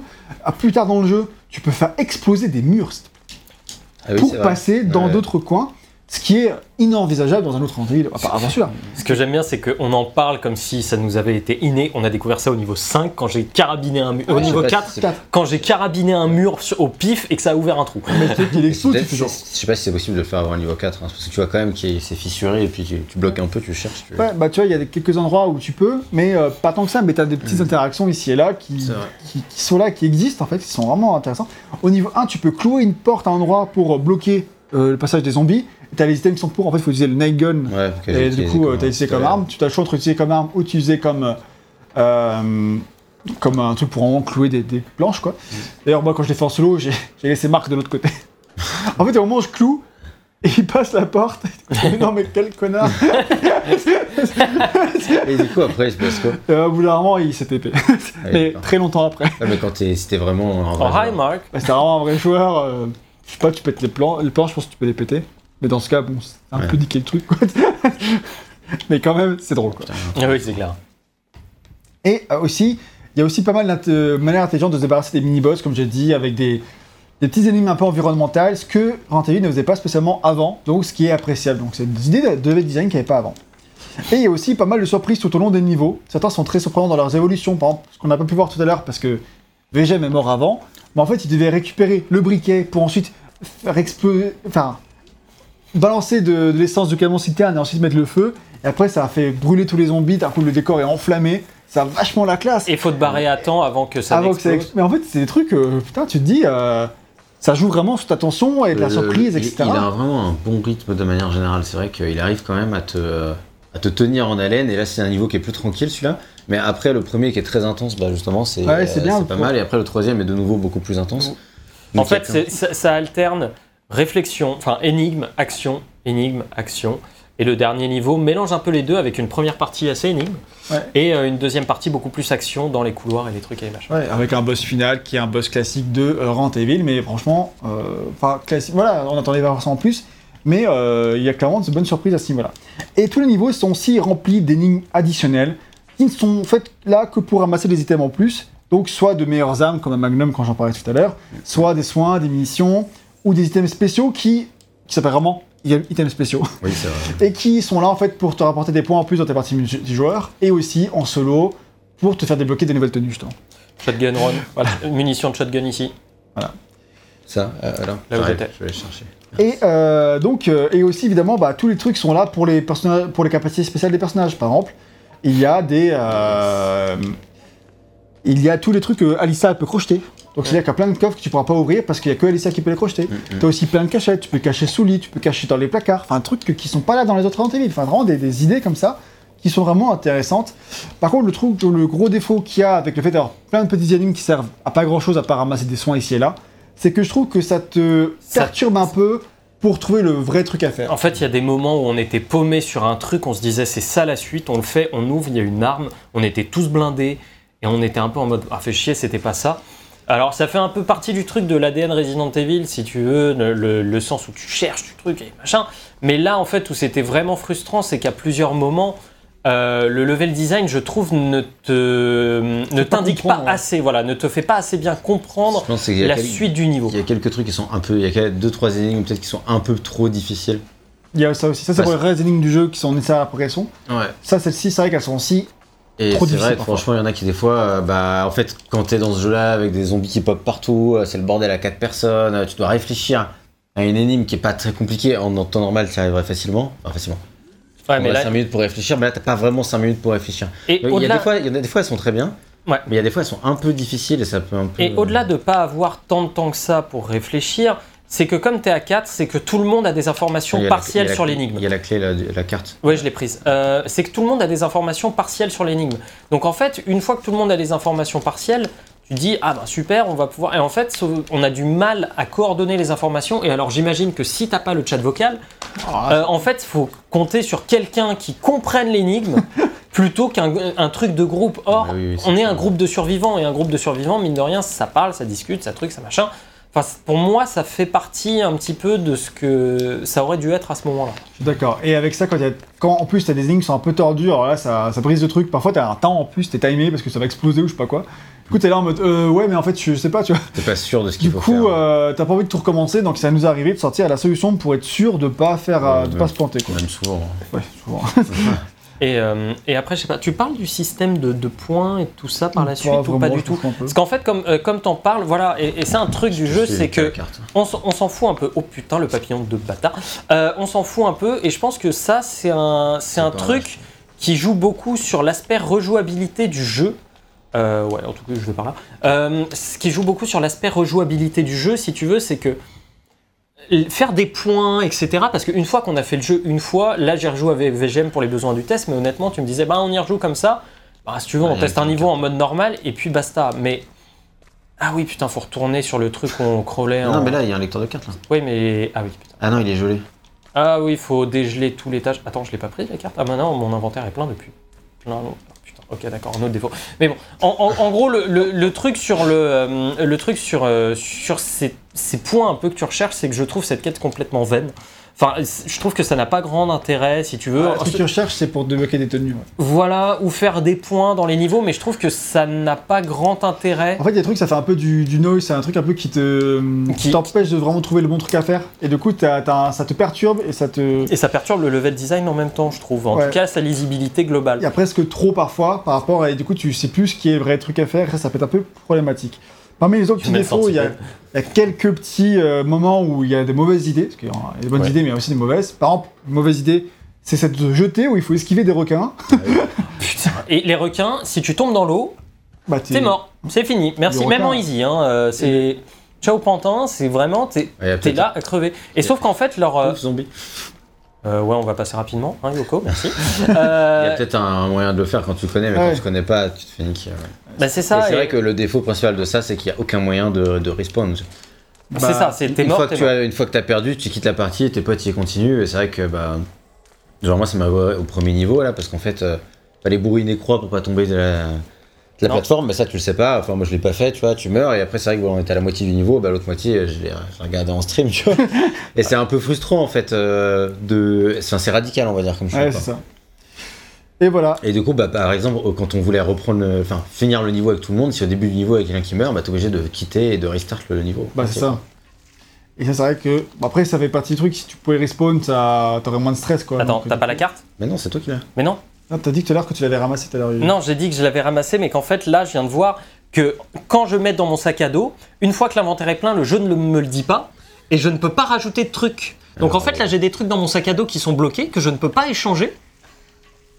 Et voilà. Tu peux- Tu peux passer des trucs à VGM pour qu'il. te- Mais euh, en fait, même si je passe des trucs à VGM, ça changera rien. En fait, mon sac à dos, ce qu'il Il faut est que je plein, fa- en fasse fait. pour changer de truc, c'est qu'il faut que je switch avec des éléments de mon menu normal pour pouvoir ensuite les enlever. Oh, le bordel. Voilà. Donc bon, ça, je viens de découvrir. C'est de la daube. Bonne idée de merde. Ah. Donc voilà, pour finir sur le level design, on va dire qu'une autre déception du jeu, ce serait peut-être bah, en fait, qu'il n'y ait que 5 niveaux. Parce qu'en fait, vu qu'ils sont quand même pas mal, on voit le potentiel, mais ce potentiel, il est jamais exploité entièrement euh, au maximum. Quoi. On voit plein de trucs qui sont vraiment très sympas, mais il n'y a pas euh, cette utilisation parfaite, euh, enfin, au Hmm. maximum en fait. On voit, il touche un truc, Ceci dit, pour un premier jeu, euh, c'est fait quand même- je trouve que c'est quand même vraiment, euh, ça je suis d'accord avec ça. vraiment fonctionnel. Donc il faudra voir avec le 2 si le 2 arrive à aller plus loin ou pas. Ça on le saura dans un prochain test après dans cette 4. Donc là on va parler du combat, des du bestiaire et de la difficulté. Donc c'est la partie un peu plus action du jeu, mais qui est prédominante quand même. Donc en grande partie le jeu se joue comme les anciens, à quelques combinaisons de touches près, on s'en fout un peu. Donc là en plus on joue en version japonaise, alors en plus c'est pas français, on touche la même touche, donc il faut remapper ça un petit peu. Euh, au niveau des armes, on est dans l'ensemble, euh, c'est du plutôt du classique, avec des armes de poing, des gros magnums, des fusils à pompe, l'habituel lance-grenade de la série, le lance-roquette pour le boss de fin, et des mitrailleuses. Donc ça c'est le truc classique. Mais ça ne s'arrête pas là, parce que tu as des petites originalités qui sont à souligner, et qui sont clairement pas là dans tous les jeux Resident Evil. Par exemple, la présence d'un pesticide pour se débarrasser des insectes, Ça au prix d'un Adieu. Euh, J'ai mais soigne-toi, mais attends, j'ai peut-être. Non, mais j'ai c'est pas bon, de- attends, GG. Parce qu'il faut. ok. Il y a aussi un pistolet à clous, il y a aussi un taser, il y a, euh, mais surtout, et c'est là où c'est assez original pour la licence, c'est qu'il y a une grande variété d'armes à main nue, des armes de mêlée, ce qui est inhabituel pour la série parce que d'habitude tu as juste le couteau dans, les- dans les Resident Evil jusqu'à vrai. maintenant. Et en fait, les armes de corps à corps, c'est plutôt un truc de Silent Hill jusqu'à maintenant. Et là, euh, Evil, il y va à fond. T'as des tuyaux, des grands bouts de bois, des béquilles, des balais, des couteaux, des. euh, Mais ça fait sens dans le Kidam qui ramasse, qui ça. ramasse des, des armes, euh, les premiers trucs qui lui viennent sous la main. Euh, Comme le- c'est le cas des personnages Hill. Voilà, c'est ça. vraiment pas des gens qui sont venus pour se battre. Non, voilà, tout à fait. J'étais pas venu pour souffrir, mais. quand même. Et aussi, après, tu as toutes les armes que David il peut fabriquer. Donc là, David il peut fabriquer une masse avec un bout de bois et une pierre. Du coup, il a une putain de grosse masse après, qui est ultra vénère. Il a une masse électrique en prenant un tuyau et il a aussi ça une, une, euh, batterie. Et là, du coup, il peut stun les ennemis avec. C'est Ah ultra ouais, vénère. c'est c'est assez violent. Il peut faire un lance-flamme avec un briquet et le pesticide. Ah putain, le fameux pesticide. C'est pour ça qu'il traîne des fois, même dans les niveaux. Il y a un peu. Ouais. Et euh, t'as- il peut faire une lance avec un bout de bois et un Je couteau. t'attends. Donc il fait vraiment une lance à l'ancienne, quoi. Il peut faire des cocktails Molotov, comme dans Resident Evil 0. En vrai, David, il est stylé, quoi. Franchement. euh. Et le côté Molotov me fait- me fait penser, pardon, qu'il y a aussi pas mal d'armes de geste, qui est aussi inhabituel. Tu peux lancer des bouteilles de produits chimiques, tu peux lancer des cailloux, tu peux lancer des outils, tu peux lancer n'importe quelle arme de, bri- de mêlée une fois qu'elle est cassée. Parce que les armes de mêlée ont une durée de vie. Euh, et donc, Sauf le couteau, je crois que le couteau il tient. ouais, ouais, bah, parce que lui, c'est- parce que c'est- c'est- Mais genre, on a- on m'a vu les trucs. euh, c'est bon, j'ai. Tu l'as hein Ouais, j'ai. Et franchement, euh, ça c'est une grosse diff parce que, euh, enfin, ça va plein de choses nouvelles. Et une autre grande différence, c'est que les personnages, contrairement aux autres Resident Evil, maintenant quand ils rechargent leurs armes, ils rechargent balle par balle. Et ça, c'est réaliste déjà, parce qu'en vrai, tu recharges pas un fusil à pompe euh, avec toutes les balles d'un coup et c'est pas, comme ça- c'est pas comme ça que ça marche dans la vie. Euh, donc, euh, en fait, là, les ennemis et les personnages, ils rechargent vraiment balle par balle. Même si tu vas dans le menu, tu fais combiner euh, chargeur et arme, il va remettre toutes les balles une par une. Donc là, il faut du temps pour ça. Et donc, du temps, bah, en fait, le jeu, il n'a pas de pause. Et C'est un jeu en ligne, donc le jeu mais, ne s'arrête pas quand tu es dans le menu. Et ça, c'est aussi le cas en solo. Quand tu en solo, quand tu fais dans l'inventaire, C'est logique. bah, le jeu, il continue de tourner. Ce qui n'est pas le cas dans les autres Resident Evil. Ce qui est un très grand inconfort, comme on a pu le voir hein, plusieurs fois. Des fois, t'as envie de faire un truc. Parce que des fois, le jeu est pas Ouais. hyper réactif. Et c'est vrai que c'est un peu chiant. Des fois, t'as envie de faire un truc et tu te fais éclater. Alors, ne serait-ce que prendre un soin. D'autant plus que quand il y a un zombie, enfin, il est rarement seul. On l'a vu dans le premier niveau, à un moment, on en a trois qui arrivent sur la gueule. Euh, si t'as pas rechargé auparavant ou que tu rates quelques, quelques trucs, euh, t'es reparti euh, en train de charger, sauf que comme le jeu il s'imagine que t'es toujours avec deux personnes pour tuer trois zombies, bah t'es tout seul et tu te fais baiser. Donc euh, il y, a- il y a pas mal de trucs là-dedans où je trouve aussi que le level design te piège un petit peu avec ces zombies, ce qui dans l'idée me dérangerait pas si, un, ils étaient moins nombreux, si deux, ils repopaient pas autant dans les niveaux d'action. C'est Ça ça, va. je pense que tu y viens. On va en parler. Le truc que je voulais terminer de dire sur les chargeurs, c'est que du coup, tu charges une balle une par une, mais aussi tu as la possibilité, dans certains niveaux, de ramasser un chargeur. C'est-à-dire qu'une fois que tu as mis les balles dans le chargeur, Oui. hop, tu peux juste mettre le chargeur. Et en vrai, ça, c'est plein d'idées. Enfin, en vrai. il y a plein d'idées dans le jeu. J'ai compris à la fin, ça. Ah oui, c'est clair, on a. je crois qu'on a compris avec. Euh, Ah, je l'avais pas. Solus ou je sais pas, ou comme ça. Euh, des fois, les zombies ils pop comme ça, c'est bâtard. Euh, euh, donc, ça, c'est plein de super idées. Et c'est pas tout, parce qu'en plus de ça, les personnages, ils ont des actions spécifiques que eux seuls peuvent effectuer. Par exemple, Kevin, il peut donner un coup de pied euh, avec R1 plus carré, tu vois, Ok. donc R1 plus rond. Il peut donner un coup de pied pour repousser les ennemis, ou même euh, les tabasser, quoi, leur faire de dégâts. Et il peut aussi viser plus précisément que d'autres. Marc, il peut repousser les ennemis quand ceux-ci les attaquent. Et il peut aussi, il peut aussi faire des moulinets avec des armes de mêlée pour euh, tabasser un peu les gens de loin. Ora, ora, ora. Cindy, elle peut se baisser pour esquiver une attaque. T'as quand même vachement de. Ah oui, c'est vrai que moi je peux le faire. Je sais plus, je sais plus comment ça marche. ça. Ouais, je crois que c'est euh, R1 plus rond ou L1 plus rond. Euh, moi, je sais que. C'est L1 du coup, pas R1, je pense. Mais euh, je sais plus. euh, je... Voilà, moi avec carré, tu vois, je peux taper l'esquive comme ça. Ah, C'est ouais, c'est Ouais, top. je sais plus, mais j'ai déjà réussi à le faire sans faire exprès. C'est euh, euh, Ça marche, c'est peut-être R1 que- ça carré. marche peut-être que quand il y a un zombie. R1 carré, vas-y, ça y est. R1 carré Ah oui. Donc Ouais. là, tu aurais esquivé une attaque de zombie. Donc en fait, euh, ça c'est plein de compétences un peu spéciales. Georges, lui, il peut euh, faire une charge comme ça, il, il charge Ouais. l'ennemi.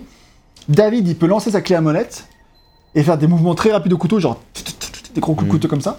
David, c'est un malade, c'est vraiment le meilleur perso, je pense. Jim, il peut faire le mort pour ne pas être attaqué et confondu avec les zombies. Par contre, quand il fait ça, sa jauge de contagion, on en parlera, enfin, on en parlera un petit peu, elle monte plus vite. Donc c'est, il faut, faut, Pas faut ouf, bien le jauger. Attends, c'est Ah mais quand t'as plein de zombies, du coup t'es pas attaqué quoi, tu vois. Euh, Yoko, on l'a dit, tu peux faire ton saut en arrière, et Alissa elle peut aussi faire un saut en arrière et mieux esquiver, enfin mieux viser comme Kevin. Donc encore une fois, plein de trucs qui approfondissent un peu le gameplay de Resident Evil et aussi qui donnent un, un intérêt à changer de personnage et à trouver le meilleur du monde. Au niveau du bestiaire, par contre là, c'est en revanche beaucoup plus classique, avec principalement tous les ennemis qu'on connaît sans trop de surprises. Euh, mais c'est pas trop là-dessus qu'on l'attendait. En vrai, il y a vraiment aucun ennemi nouveau. hein, en vrai, euh, Non. clairement. Si en vrai, il y a un truc qu'on a pris pour un liqueur, qu'en fait, c'est pas un liqueur, qu'un truc qui suspend, mais c'est trop, trop jusqu'à liqueur. Mais franchement, euh, Globalement, c'est quand même les ennemis connus, mais, mais effectivement, c'est pas vraiment là-dessus qu'on attendait le jeu. Mais il y a un autre Là, ennemi euh, ce plein d'abeilles euh, qui est un peu, euh, qui est un peu cool, Ah un ouais, peu mais stylé, lui, qui il fait un peu peur. un peu euh, au sensu que t'avais dans, dans Hero Zero, tu vois, mais euh, du coup, effectivement, avec des, des abeilles. lui. Et il est un peu cool lui quand même. Ouais, il fait flipper, mais il est, il est assez stylé, ouais. Ouais, t'as quelques petits mini-boss comme ça qui vont se rajouter. En ce qui concerne la difficulté, par contre, ce qu'il faut noter tout de suite, c'est que le jeu est vraiment très difficile. Ouais. Franchement, les personnages prennent très vite des dégâts, les ressources sont vraiment très rares. C'est parfois difficile de trouver les munitions de l'arme avec laquelle tu te promènes, parce que genre, bah, t'as pas de pistolet, du coup t'as récupéré un shotgun, mais tu vas récupérer une, des munitions de shotgun une fois tous les euh, trois quarts d'heure. Enfin, du coup, vraiment, euh, c'est très difficile de trouver les, les- les armes des balles que tu... Enfin, les balles des armes que tu travailles.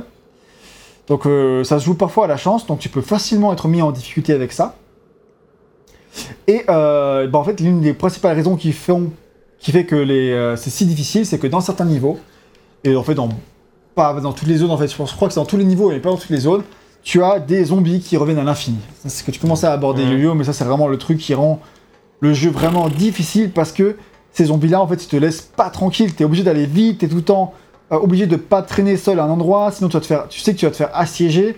Donc c'est parfois très pénible et frustrant parce que tu te fais harceler alors que t'as plus de balles. Euh, t'as l'impression de te faire victimiter en boucle sans pouvoir avoir le temps de réfléchir à ce que tu dois faire. Et du coup, ça crée euh, non pas une pression mais une frustration qui est vraiment un peu problématique. Genre là, en fait, vous l'avez pas vu, mais le premier niveau, quand on l'a fait avec VGM, la raison pour laquelle on l'a un peu speedrun au début, c'est parce qu'on se souvenait que la clé était sur la table, que truc, que machin. Nous, quand on l'a fait la première fois, déjà, on était en train de comprendre les, Ah, les touches, etc. les touches. Et puis, en fait, on tue du zonzon. Et en fait, on voit que ça repop, ça repop, ça repop à l'infini, à tel point qu'en fait, on se dit, mais putain, mais c'est un repop infini. Et oui, et du coup, c'était frustrant. Et en fait, il y en a un qui est mort super rapidement, parce que forcément, on découvrait, on savait pas où aller, on savait pas ce qu'on cherchait non plus On véritablement. avec les touches aussi. Oui, oui, mais on savait même pas ce qu'on cherchait véritablement dans ce premier niveau, Ouais. si tu te souviens. Oui, mais bon, c'est comme il disait Gag, c'est réaliste, on serait tous morts rapidement. Oui, mais après, je pense que, tu vois, euh, je vais pas dans un labo d'Umbrella. Hein, d'accord. Je ne vais, si je vois une porte qui a besoin d'une clé bleue, je la défonce et je vais pas chercher la clé bleue. tu vois, genre dans, dans les trucs de réalisme, je suis pas sûr non plus que voilà, tout ça ait énormément d'importance. C'est pas faux. Mais en tout cas, euh, c'est vrai que ce problème des zombies qui pop à l'infini, c'est un truc assez nouveau parce que c'est pas un truc qu'il y avait dans les anciens Evil, c'est jamais un truc qui se passait. Et euh, donc là, c'est vrai que quand il y a eu ce repop la première fois, on s'y attendait pas. Généralement, nous, par, par réflexe, tu te dis, bon bah je vais euh, clear la map, je vais tuer tous les zombies et après on sera tranquille. No. Grosse erreur, t'as juste Pas. dépensé toutes tes munitions pour rien. Parce que du coup, euh, les munitions, faut être vraiment les utiliser que quand t'es attaqué ou quand tes ennemis, tes amis est attaqué. Jamais pour vraiment vider les zones. Alors, parfois, il y a des zones où c'est un nombre limité, mais tu ne sais jamais vraiment en fait. Et du coup, ça a cette pression constante qui parfois est sympa parce qu'en fait, ça te pousse à pas traîner dans le niveau et du coup, ça crée bah, ce qui est intéressant dans un jeu en ligne. Bien sûr. Mais euh, beaucoup de frustration quand même, et je dirais quand même que c'est pas jaugé parfaitement, et c'est un des plus gros défauts du jeu, je trouve. T'as aussi des niveaux où t'as des sortes de némésis, donc des ennemis qui te traquent, etc. Et là, c'est encore plus frustrant, même si on a quand même compris plus tard qu'il y a des moyens de l'interrompre, ce, ce némésis, euh, entre guillemets, en lui donnant à bouffer un truc, et après il, va, il va rester à un endroit assez Ouais, c'est longtemps. voilà, c'est toujours pareil. C'est si tu trouves le truc, euh, tu pourras enfermer les zombies, tu pourras empêcher tes ennemis de t'attaquer, etc. Mais dans la panique générale et du fait qu'on était très mauvais, hein, euh, mais non seulement ça, mais aussi que le jeu te l'explique très mal. Ouais. Je veux dire, il y a- le jeu n'est pas didactique pour en, un sou à en ce vrai, le, le jeu il a plein de mémos qui te disent des trucs, mais on les lit, tu T'as pas. le temps de les lire parce que ouais, T'as tu pas fais- le temps de les lire, tu-. Parce que de ouais. toute façon, t'es pas en temps de pause, t'as peut-être des zombies derrière, surtout que ah putain C'est un shotgun. Euh, donc voilà, euh, t'es es toujours en fait constamment à, à chercher, euh, bah, à être assuré que voilà, il n'y a pas un zombie ou alors que faut que quelqu'un ah blowtorch, c'est bon, je l'ai. Ouais. Euh, que quelqu'un est en train de couvrir tes arrières, ce qui n'est pas forcément le cas. Enfin, Ce qui est cool pour les en ligne, mais c'est vrai que parfois t'as ce... t'as pas le temps vraiment de te poser pour réfléchir à cause de toute cette. euh, et non de- seulement dans un jeu en ligne où t'as pas de chat online. Ouais, bah, c'est d'autant pire. Alors là, en plus, on en avait, mais, mais, euh, mais, mais- avec un chat online, c'était déjà la galère. Bonjour, j'ai récupéré la blowtorch. Il y avait des trucs là-bas intéressants quoi. Euh, Il y avait des munitions de handgun si jamais Non, t'en j'ai pas de veux. Et j'ai récupéré un shotgun. Donc, euh, Ok. Mais euh, ouais, en gros, euh, bah, rien qu'à cause de tout ça, en fait, euh, terminer un niveau, ça demande vraiment d'être très vigilant, de très bien se coordonner avec ses, ses partenaires. Et donc, du coup, avec une IA, bonne chance en solo. euh, courage, mec, ça vient se passer. Même si j'ai l'impression que le jeu est plus facile en solo qu'en multi. D'ailleurs, Ça serait pas normal. hein. euh, d'ailleurs, euh, ce que je voulais dire aussi, c'est que là, on dit le jeu n'explique pas tout ça, mais en vrai, c'est un peu pensé pour que tu fasses d'abord en solo pour t'entraîner, et après seulement tu passes en ligne pour hmm. vraiment vivre l'expérience. euh, Enfin, euh, je sais pas trop comment c'est pensé quand, en ordre de priorité, mais je pense que ça m'étonnerait pas qu'il y ait un petit peu de ça. J'imagine bien, et tu vois, c'est le, le truc, c'est que euh, une fois que j'ai fait le jeu en solo, l'intérêt du online c'est de le faire avec les potes, mais honnêtement, j'ai pas trop de raison non plus d'y retourner plus que ça, quoi. Bah ouais, bah après si t'es fan du truc, que tu veux refaire euh, dans une difficulté supérieure, que t'es un, un joueur qui aime vraiment être en... euh, faire les jeux en difficile et rentabilité, etc. C'est un truc que tu peux t'amuser dessus, je pense qu'il y a... Mais nous, clairement, on va pas y retourner, mais... Après ça, je l'aurais bien refait peut-être à deux, avec en, en normal, etc. Bref, du coup, euh, cette difficulté-là est aussi exacerbée par le fait que, en plus de la santé, tu dois gérer ta barre de contamination dont on a déjà parlé tout à l'heure. Oh Donc en bas à droite, on se casse. ce qui- ce qu'on peut voir dans le menu pause, mais On- aussi... On, on voit après, juste après. Mais non, mais euh, on s'en fout. On va pas le montrer. Ah et oui, aussi, euh, qu'on peut voir quand tu as dépassé un certain seuil, où normalement il te l'affiche tout le temps parce que tu es en danger. Donc il va te l'afficher- fait- la- l'afficher en permanence. Un jeu de contamination. En gros, en fait, comme on l'a expliqué, c'est à quel point le virus te contamine. Parce que tu es contaminé par le virus, donc tu commences à 0%, et si tu es à 100%, tu es transformé en zombie, c'est comme ça que tu meurs en fait. Quand tu plus de santé, tu meurs pas. C'est juste que tu es au sol, Mm. euh, tu es au sol, et quand tu es au sol, il faut qu'un collègue te ramasse, et ensuite tu te soignes. ou alors tu peux te soigner. Tu peux te soigner, tu oui. peux te soigner Si direct. t'as pas de soins, Si t'as pas de soins, faut attendre que quelqu'un. Attends que quelqu'un te récupère. En attendant, t'as ta contamination qui monte, qui monte, qui monte et qui finit par atteindre euh, par là, taux- son taux maximum. Et du coup, après, tu es infecté et transformé en zombie, comme on l'a vu. Il y a aussi des, on- des objets pardon, qui sont là pour ralentir le processus. Donc, tu as des antivirus, etc., qui vont te. euh, Enfin, qui vont pas réduire la contamination, mais qui vont la stopper temporairement. Ce qui, là, est toujours utile quand tu es un peu en galère. Donc, ça, c'est aussi intéressant. Euh, voilà, en gros. Ça, c'est vraiment cool. Et comme on l'a dit tout à l'heure, euh, la mort, toute mort est définitive dans une partie en ligne. Mm, mm. Il n'y a pas de point de sauvegarde dans le niveau parce que tu es en ligne, donc c'est logique. Par contre, en solo, il y a des points de save, il y a 2 à 3 points de sauvegarde par niveau. Donc ça rend le truc vachement plus abordable aussi et un peu moins stressant. Tu sais que tu vas pas refaire 45 minutes si tu meurs, donc euh, ça fait moins peur, Oui. tout simplement. Euh, et les sauvegardes, elles ont pas besoin de ruban, c'est limité. en fait. Voilà, c'est vraiment. euh, Et tu, tu choisis de sauvegarder manuellement du coup? Bah, tu peux, tu arrives à une machine à écrire, D'accord. tu arrives, tu sauvegardes. Ouais, c'est machine à écrire. C'est un point Ok. de sauvegarde spécifique. Oui, bah c'est vrai que ça, ça se serait pas justifié en solo d'avoir. euh, Bah, c'est ça. À savoir aussi que le jeu est super dur en multi, qui a un mode facile, un mode normal, un mode difficile, un mode très difficile. Devinez en quel mode on a joué Le mode facile. et on en a chié, et on a même perdu plusieurs fois. ouais, sauf sur ce niveau-là, globalement, ça s'est très bien passé. Ouais, tu mets la carte Rider Ah, t'es- tu t'es barré en fait Non, non, mais casse-toi, casse-toi. En fait, on n'a pas besoin de les affronter, ceux-là. hein. C'est à l'étage du dessous qu'on Ah, D'accord. a. Et euh, du coup, euh, et donc tout l'intérêt du jeu en termes de rejouabilité pour ceux qui ont vraiment envie de s'amuser sur le jeu, qui, qui aiment beaucoup le jeu, c'est de bien connaître les niveaux, c'est de bien connaître les persos, leurs capacités, d'expérimenter un peu le niveau, limite tu tentes de le speedrun en terminant en moins de 20 minutes en très difficile. Ça, c'est vraiment un kiff de certains types de joueurs, et c'est là vraiment que euh, je trouve le sel, enfin tout plaisir pour certains joueurs. Nous, on voulait juste découvrir, on s'arrêtera là. Mais euh, c'est là qu'il y a quand même une forme de rejouabilité. On peut pas dire que le jeu, même si 5 niveaux c'est quand même court, il y a quand même cette rejouabilité qui est possible. Et vu qu'il y a quand même bien du challenge, parce que même en facile c'est quand même bien dur, et ben ça euh, fonctionne bien. D'ailleurs, aujourd'hui, il y a plein de gens qui jouent en- encore, et dès que tu vois leur serveur, il y a souvent marqué Very Hard. Ah, ouais. sont toujours en mode. Les mecs, Déter- Mais, parce que là, on est sur des gars qui sont chauds euh, à un point. euh, Bah, c'est ça. Parce que Very Hard, en fait, j'imagine que deux coups de croc de zombie et t'es foutu, quoi. Ouais, c'est ça. C'est. Sauf que, bah, bof, hein, j'ai pas très. Ça, m'a- ça, ça, pour le coup, c'est le genre de défi qui. Ouais, c'est pas trop mon délire, mais Ouais. ça, je comprends que ce soit le délire d'autres personnes. Donc voilà, ça c'est pour tout ce qui est combat et action, etc. Vous avez une bonne aperçu du jeu. On peut parler maintenant de la direction artistique et de la technique, ça va aller globalement vite. Parce que côté direction artistique, artistique pardon, c'est du Resident Evil archi classique, pas grand chose à dire en vérité. On retourne dans quelques endroits qu'on connaît déjà, comme là, on est dans les labos de Resident Evil 2. Deux, ouais. Bah, Euh, D'ailleurs, quand on y est arrivé, on s'est tous demandé Bah, Attends, que- c'est le labo de R2 ou? Bah, parce qu'en fait, tu, ton personnage bossait avec Birkin, donc euh, voilà, c'est ça Euh, justifie Là, Il y, a- il y a scénaristiquement. un truc euh, de carte. Ouais, ouais, ouais, mais en fait, on va, on va au train là. Mais qui t'attend. T'es sûr? Ah oui, oui, on va au train. Oui, le truc se montrait que ça se dégelait, ouais. donc let's go les trains.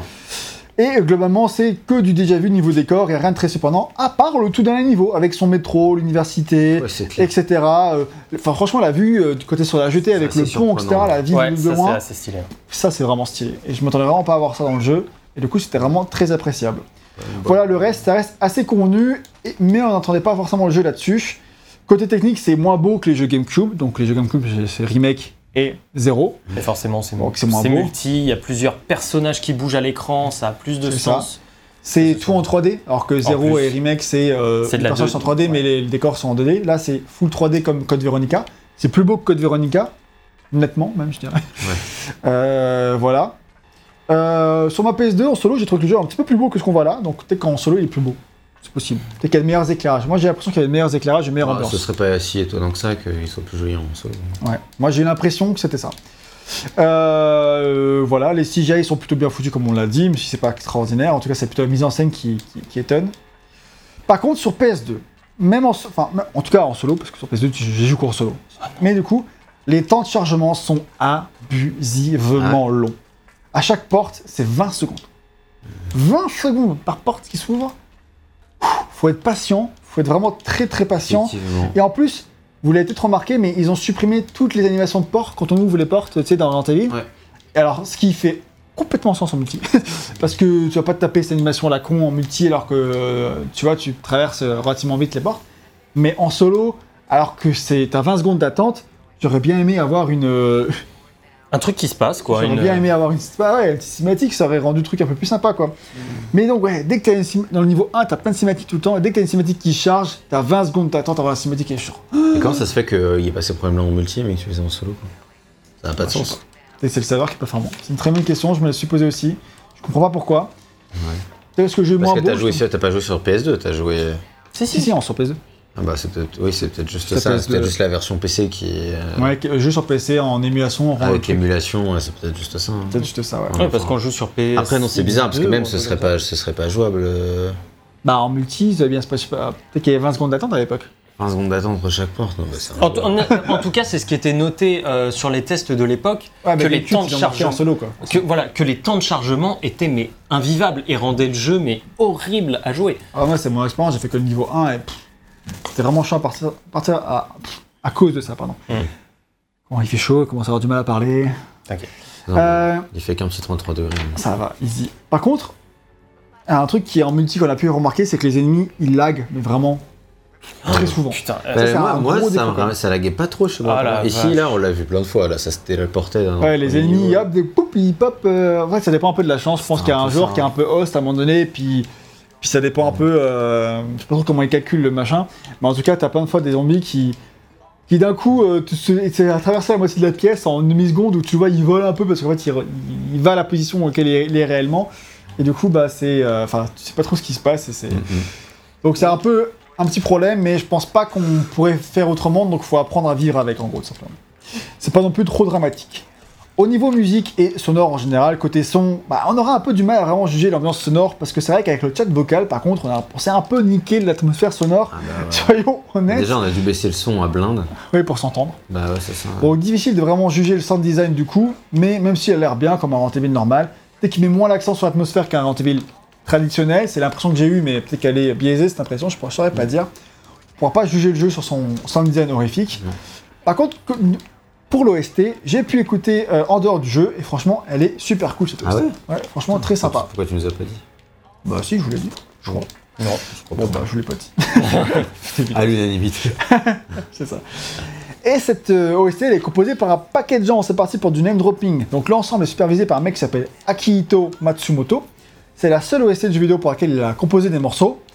Je précise que composer des morceaux parce qu'il a aussi travaillé sur Outbreak 2 en tant que producteur Mm. musical. Euh, du coup, euh, c'est la seule OST du vidéo, on va dire. Euh, et par la suite, il a, c'est un mec qui a surtout fait la composition de films, avec notamment, pas des moindres, le film d'animation Summer Wars de Ah oui. Mamoru Osada. Donc pas n'importe quel film d'animation, c'est assez réputé quand même. Oui, oui, en termes d'animation, il est assez fou celui-là. Ouais. Le coup, il mélange 2D, 3D. Il est assez impressionnant et niveau musique, j'ai un bon souvenir. Après, je ne saurais pas dire, euh, j'ai pas de morceau en tête comme ça, mais en mémoire, c'était bien. Et à ses côtés, on retrouve sa collaboratrice de toujours, sa sœur, Kae Matsumoto, dont c'est aussi le seul jeu vidéo. Du coup, parce que c'est- Ouais. ça, va, ça fait sens. Et euh, le, le thème qu'ils ont composé tous les deux ensemble, c'est le thème de la cinématique d'introduction, euh, celle où euh, Birkin is back contre Umbrella. Et cette musique, elle est vraiment hyper stylée. Je pense que c'est la meilleure du jeu. Elle est vraiment euh, super cool à, voir, enfin à écouter. Ok. Ça transcende même la cinématique, elle est vraiment, c'est vraiment une très bonne musique. À part ça, à la composition, il y a aussi Tetsuya Shibata, c'est un membre de Capcom depuis la fin des années 90. Euh, Là-bas, il fait partie de Studio Production 1. Et il, on le verra ensuite à la compo de DMC2, 3 et 4, et sur Monster Hunter. Donc c'est un des compositeurs de ce jeu-là, mais quand même pas des jeux dégueulasses. jeux. Voilà, clairement. Loin de là. Un Ensuite, il y a-. C'est ça. Bah, du studio euh, Production 1. Ensuite, il y a Mitsu Iko Takano, qui a bossé sur des jeux comme Street Fighter, mais Dreamcast, etc. Euh, plusieurs jeux Mega Man DS. Et puis, euh, j'imagine... euh, ouais, DS, j'imagine. Je suis pas sûr que c'est un jeu DS, mais voilà. Et qui a ensuite travaillé plus largement sur le son en tant que producteur sonore euh, sur Resident Evil 5 et DMC5. Pas rien non plus. Ensuite, Kento Asa- Asegawa, c'est l'un de ses tout premiers faits d'armes à la composition, même son tout premier d'ailleurs. Et après, il travaillera sur DMC3, DMC4, sur El Shaddai, sur Resident Evil 3 Remake, sur le remaster de Ghost and Goblins et sur les remasters récents de FF1, 2, 3, 4 Ouais, et donc 5. il est en- encore euh, vraiment dans le game quoi. Encore vraiment dans le game, ouais. Ça, Ah, je pense que du il coup- est assez dégueulasse oui. Ouais, ouais. Et, euh, et du coup, s'il a bossé sur les Pixel Remaster, ouais, il a fait partie des gens qui ont aidé à la réorchestration euh, euh, pour. euh, C'est ça, il fait partie des arrangeurs. Ouais. euh, de cette, euh, Et euh, gros boulot, gros, gros, gros, gros taf. Ouais. Vraiment et- exceptionnel. Ah ouais, ouais. C'est euh, là. Et ben un autre qui a bossé dessus avec lui, c'est Masato Kuda. Il a aussi bossé sur cette OST, évidemment, sinon j'en parlerai pas de lui.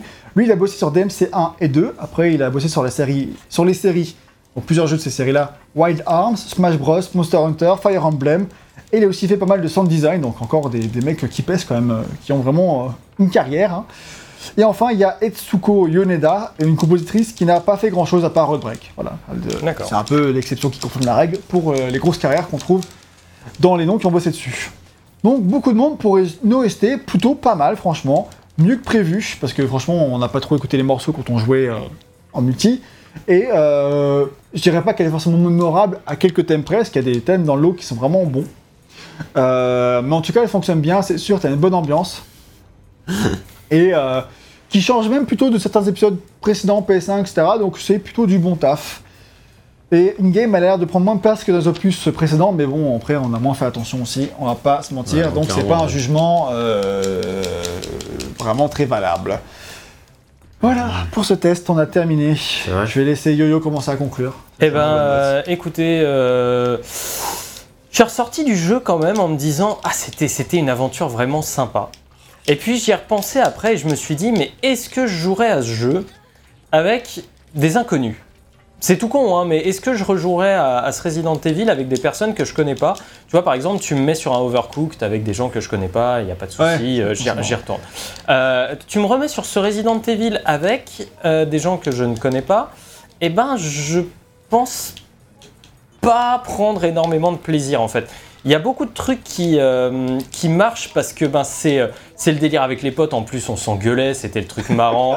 De, on, s'en, on s'en foutait plein la gueule. Tu prends trop cher. Ah, Je viens de te tirer dessus, mais pas ça n'a rien fait. là. Euh, voilà, c'est, tu vois, c'est, on, s- on parle avec les potes, c'est bon. On a gagné. Euh, on- Il on- manquait un coup en plus. Ouais, on parle avec les potes, c'est marrant, tu vois, on discute, on s'engueule, on dit mais putain t'es trop con, c'est ça qu'il fallait utiliser, mais pourquoi tu te fais encore avoir par des zombies? Il y a un truc marrant. Mais en fait, quand, on est- quand tu me dis maintenant tu vas faire ça avec des gens que tu connais pas, ou là ne serait-ce que tu vas le refaire une deuxième fois, Voilà, vous passez pas un mauvais moment, j'ai l'impression. de quoi Non. Vous passez pas un mauvais Ouais, moment. clairement, moi je passe un bon moment, moi, ça. Ben, je, je trouve pas que ce soit un bon moment spécialement non plus. Je trouve que le jeu est encore très raide. Je trouve que euh, au niveau du level design, je l'ai expliqué, c'est pareil. on- enfin, je me suis- je m'ennuie un peu dans ce level design malgré tout. Euh, même s'il est en solo, tu vois, là j'avais, j'ai dû attendre que VGM trouve un Ah truc ouais. au deuxième étage pour pouvoir me retrouver au premier, etc. Il y a Il y plein a de des choses. trucs un peu laborieux, ça c'est sûr. Il y a des trucs vraiment très laborieux et au final, Bah, je me suis, euh, je me suis vra- vraiment amusé avec vous, mais euh, avec n'importe quelle autre personne, je me serais gentiment ennuyé. Oh, c'est gentil. de- Et, euh, et du coup, euh, bah oui, mais aussi parce qu'on se Ah, connaît mais- si bien et parce qu'on sait que pourquoi on joue. Et, Évidemment. et aussi, on, s'en est quand même bien sorti grâce à, à Liquid qui nous a sauvé plus d'une fois une game. Mais C'est euh, la solution, moi j'aurais dit. la, la solution aussi. hein, euh, c'est vrai que je peux pas dire, c'est quand même moi qui ai été le MVP sur la première game, sur, la pro- sur le premier niveau. Il faut faire ça, ça, ça et ça? Mais voilà. Et après, il se passe Il avait ça. la solution sur son deuxième écran. Ouais, euh, oh, sur mon premier, il est tellement large.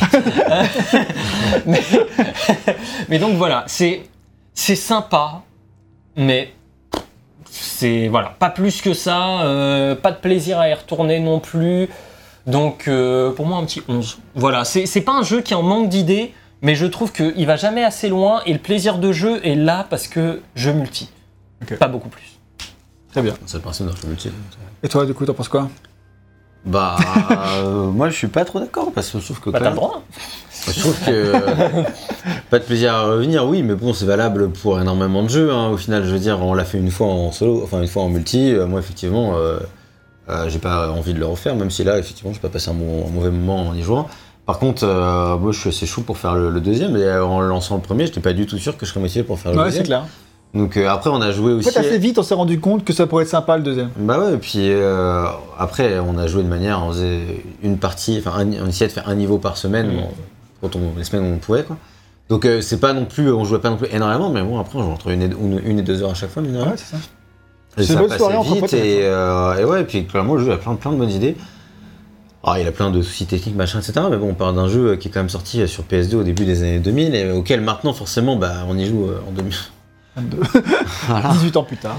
donc, euh, donc bon, c'est sûr euh, qu'il est assez flou, mais moi je trouve que pour ce qu'il fait, franchement, euh, enfin, je trouve que la première incursion de Resident Evil dans le multijoueur en coop comme ça, je trouve c'est vraiment réussi quand même. Enfin, malgré tous les défauts qu'il y a, on a vraiment passé un, un bon moment, alors que le, le risque de passer un mauvais moment est quand même C'est vrai. assez important. Donc euh, moi je mettrais un 13-14, mais euh, vraiment peut-être même, même peut-être peut 14, parce que tu vois, si tu me remets dans le contexte de l'époque, après, bon, peut-être que c'était pas aussi fluide, aussi bien Ouais. que, euh, là non plus, tu vois. Après, si on ju- ju- jugeait vraiment le jeu solo de l'époque, je pense que Ah, ce moi, je, serait parle- vraiment moi, je, moi, je joue même pas le On jeu note solo, la c'est- version à laquelle on a joué. C'est, de toute façon, c'est un jeu multijoueur, donc euh, je veux dire, effectivement, euh, on a joué en multijoueur, je vais pas noter la. la- J'ai pas joué en solo, Bah, je m'en fous du, On- solo, quoi. Normal qu'on note la version à laquelle on a joué. C'est Ouais, donc tu irais si haut que ça. Ouais, je suis sûr. Bah, j'ai passé un bon moment en fait, je vois pas Ouais. pourquoi, j'ai passé un bon moment, donc euh, je vois pas pourquoi je mettrais une mauvaise note. Non, mais c'est clair. Non, mais je. Un- Ah, Et, mais c'est- et- c'est assez simple. et juste euh, pour Il y a des rebondir, jeux, j'ai passé un mauvais moment, je mets une mauvaise note. quand, quand on a parlé de faire le 2, on était tous les quatre chauds Ouais, vois, dans l'idée. Mais je, je suis chaud pour retrouver des potes pour aussi me Bah, taper des barres sur Resident Evil. c'est comme tout Après- multijoueur au final. Mais c'est après, un je bon trouve- moteur pour se réunir euh, quand voilà, tu. en fait c'est ça, c'est que c'est un bon moteur pour se réunir entre potes, mais je trouve pas que ce soit un moteur non plus. Enfin, tu me proposerais un autre jeu en multi, je Oui. te dirais oui de la même manière. C'est pas parce que c'est ce jeu-là. Et, Ouais, euh, et euh, au final, tu vois, quand je- ouais. j'additionne les trucs, Ah, je suis pas forcément d'accord parce que, enfin, enfin, je comprends parce que ça c'est ton avis, tu vois. Mais me concernant, c'est vrai que euh, bah, ça là c'est le fait de jouer à la formule Resident Evil en multijoueur quand même. Tu me posais n'importe quel autre jeu, je te dirais ça dépend quel jeu c'est. et, et puis aussi parce que c'est un jeu qui s'adapte bien à un format moi qui me convient quoi. Ouais. C'est-à-dire une partie de une ou deux heures une fois par semaine, c'est un truc qui me convient. S'il va- il avait fallu faire euh, une partie de 5 heures euh, ou alors euh, jouer voilà soit d'une seule traite, soit vraiment jouer très régulièrement pour une raison X ou Y, bah là je- Ouais, tout faire en une semaine. J'aurais mis une, une moins bonne note parce que c'est pas un C'est ce, rythme qui qui, va me nous convient. c'est ce qui va nous compliquer la vie pour Resident Evil 5 d'ailleurs. Pas comment on va faire. On peut faire pareil, une, une ou deux heures. euh, Par en semaine. vrai, ça, ça fait, Resident hein. Evil 5. Bah, ça va durer ah, ça va durer une dizaine de semaines, quoi. Il joue qu'à deux le 5, hein, c'est ça Ouais. c'est ça. J'arrive avec les filles. Vous allez plus vite. Ah, faut que je compte sur lui là. Je vais le faire en solo d'abord. Yann, t'es dispo, t'es dispo quel jour Tu peux Ah ouais, faire quand en même solo en parallèle. Comme ça, je suis entraîné pour la c'est suite. Cours, cours, cours. ah, voilà, bah, bon, voilà, le raisonnement, pour, En moi, tout il est cas- simple, c'est si tu passes un bon moment, je vois pourquoi je mettrais une mauvaise En tout cas, moi, je suis, enfin, je suis d'accord un peu avec vous deux dans le sens où, bah, euh, moi aussi, euh, l'idée de jouer avec vous une fois par semaine, toutes les deux semaines, c'est vraiment cool et je ferai ça avec sur d'autres jeux. Après, il faut trouver les jeux qui m'intéressent. C'est clairement Resident Evil en multi, ça m'intéresse. Et surtout cette formule-là, je trouve ça assez cool, ça s'y prête bien. J'étais vraiment surpris en bien de beaucoup de leurs idées. euh, c'est assez ingénieux, même si il y a beaucoup de choses qui font pas encore très bien, il y a beaucoup de défauts. Mais dans l'ensemble, ça fonctionne. Et le côté un peu où t'as peur, où t'es toujours en train de te de courir un peu partout parce que tu paniques, parce que t'es en mode ah qu'est-ce qu'il faut faire, etc. Vite aide-moi. Et, et du coup il y a des moments donnés où t'es frustrant, mais du coup ça ajoute un côté qui est comique, surtout quand tu rajoutes le voice chat de nos jours avec Discord, etc. Où vraiment En plus, on se trash talk. mais- ah, mais forcément, genre, mais qu'est-ce que tu fais là? Qu'est-ce que tu traînes et tout? Mais putain, et moi j'ai pas de balle depuis le début du niveau et tu vous me laissez derrière, mon enculé. toi. Ah, C'est ça qui fait partie du, du truc. Ça, je l'aurais pas si on faisait euh, En solo. hein. en solo déjà. Mais si on faisait un autre jeu en ligne, ça dépendrait du jeu. Il y en aurait plein où on pourrait avoir une expérience similaire. Mais, mais en tout cas, euh, pour la suite, c'était un très bon moteur, etc. Moi, je mettrais quand même seulement que 13 parce que je pense qu'il y a quand même une potentielle d'amélioration pour la suite. Bah, ça, c'est Et sûr. et il y a, euh, je compte beaucoup sur Outbreak 2, on verra ce qu'il propose, pour proposer des niveaux plus intéressants encore. Et, euh, et ouais, tout simplement. Et voir ce J'ai- peur que Outbreak 2 ce soit vraiment le 1 a marché.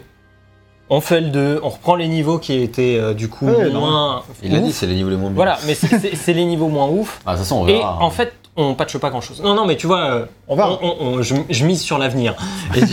Prend son pari. Ouais, J'ajouterais juste un dernier truc, c'est qu'il y a aussi le facteur bonne surprise. Moi, ce jeu, j'y croyais, mais pas Ouais. du tout. Moi, Quand Gag, nous a dit, vas-y, viens, on va faire un Ça va truc. être cool. Il va y avoir un setup, on l'a pas dit, mais pour lancer le jeu, c'est un cauchemar. hein. Il faut, euh, faut 10 minutes. Si tu te plantes dans le process parce que tu appuies sur le mauvais bouton, il faut relancer le truc. Donc en fait, en gros, quand on veut se voir, il y a aussi 15 minutes de préparation juste pour lancer le jeu. Donc euh, ah, maintenant, on le fait à fond, rapidement, mais voilà. Quand j'ai vu tout ça, j'ai fait oh là là, mais ça va être euh, lourd, ça va être galère. Et enfin, je suis partais, mais il partait vraiment pas gagnant du tout. hein. Alors que Et- moi j'étais enthousiaste, moi j'ai préparé un mois à me préparer Ouais, à trouver une solution pour qu'on y joue facilement. Bah oui, bah, moi, j'étais plutôt neutre sur la question. Tu vois, j'étais en mode. Putain, ça fait 12 ans qu'on se connaît, c'est le premier jeu multi qu'on fait ensemble, bande de cons. C'est vrai quand même. On fait, Je veux euh, dire- quatre, ouais. ça fait, c'est quand même quelque chose, quoi. C'est pas rien de se dire que les trois personnes qui ont joué au jeu sur le canapé, ligne, ils l'ont pas fait chacun de leur côté. Je veux En dire, ligne, en tout ça, cas. a- ouais. ça a été un truc un peu festif, quoi. On ça était a été ensemble. un premier historique. Voilà. Et, euh, et du coup, ça, ça m'enchantait en fait. Et que ce soit sur ce jeu-là ou un autre. Et Ah mais oui. ça faisait partie de la, de la Bah truc. oui. Mais tu vois, euh, par exemple, euh, je sais pas si je vous propose un Zelda Force Words Adventure. Moi je suis pour Zelda voilà. Force d'aventure. Tu vois bah, c'est- quoi ce jeu C'est un, Zelda GameCube, euh, mais c'est en local. Tu vois mais J'ai des jeux, j'ai une GameCube, j'ai des manettes. Il nous faut un local. je vais le faire un moi. local. Je vais le faire chez moi avec jeu, avec mon pote Arthur. c'est toi. C'est un autre euh, sujet. non, non, mais voilà. Mais vous avez entendu. En tout cas, bon, on vous, on vous avait vu un petit peu ce qu'on pensait de ce jeu. On vous remercie d'avoir suivi jusqu'au bout et un peu désolé aussi pour le fait qu'on parle avec VGM, mais on était obligé un petit peu minimum de se Oh coordonner. pas, il fallait bien qu'on puisse faire Non, mais je pense, je pense à ceux qui ne font que nous écouter. C'est vrai. Bah, Et, coup, euh, ils, avaient eux- quand même, ils avaient quand même un aperçu Voilà. réaliste du jeu. Comme ça. En tout cas, même si vous n'avez fait que nous écouter, c'est toujours bien de mettre un like et aussi de s'abonner à la chaîne et de nous dire en commentaire vital. si vous êtes intéressé par jouer à ce jeu euh, et si vous allez euh, contacter vos potes ou même si vous l'avez fait à l'époque, ça nous intéresse. Ne serait-ce Gag, que- il est chaud pour y jouer. Ne serait-ce que pour, euh, que pour avoir vos, vos impressions en fait de jeu en solo parce que on Ouais, sait qu'on a des fans hardcore dans la commu là qui sont en train de regarder de cette rétrospective. Franchement, n'hésitez pas à nous dire ce que vous en avez ressenti, ce que vous avez ressenti sur l'ensemble du jeu à l'époque. Euh, pour le reste, vous pouvez nous retrouver sur les réseaux sociaux Facebook, Twitter, Instagram. Vous pouvez aussi- communauté sur Discord. Vous pouvez nous soutenir sur Tipeee et on remercie absolument tous ceux qui le font. Il y a aussi Utip et bah retrouvez aussi la... tous nos tests sur Spotify, SoundCloud et autres services de streaming habituels. C'est ça. Et on espère pouvoir vous proposer des t-shirts Resident Evil prochainement. Tout à fait. Et en attendant, encore merci d'avoir regardé cette vidéo. On vous dit à la prochaine. bisou, à bientôt. Salut. Prochain test E, RE, RE4. Ta-da-da-da. Peut-être qu'à 6 mois d'attente, on sait pas, mais en tout cas, R4, ça sonne comme 2024. Ciao. un remake qui sort déjà trop quoi.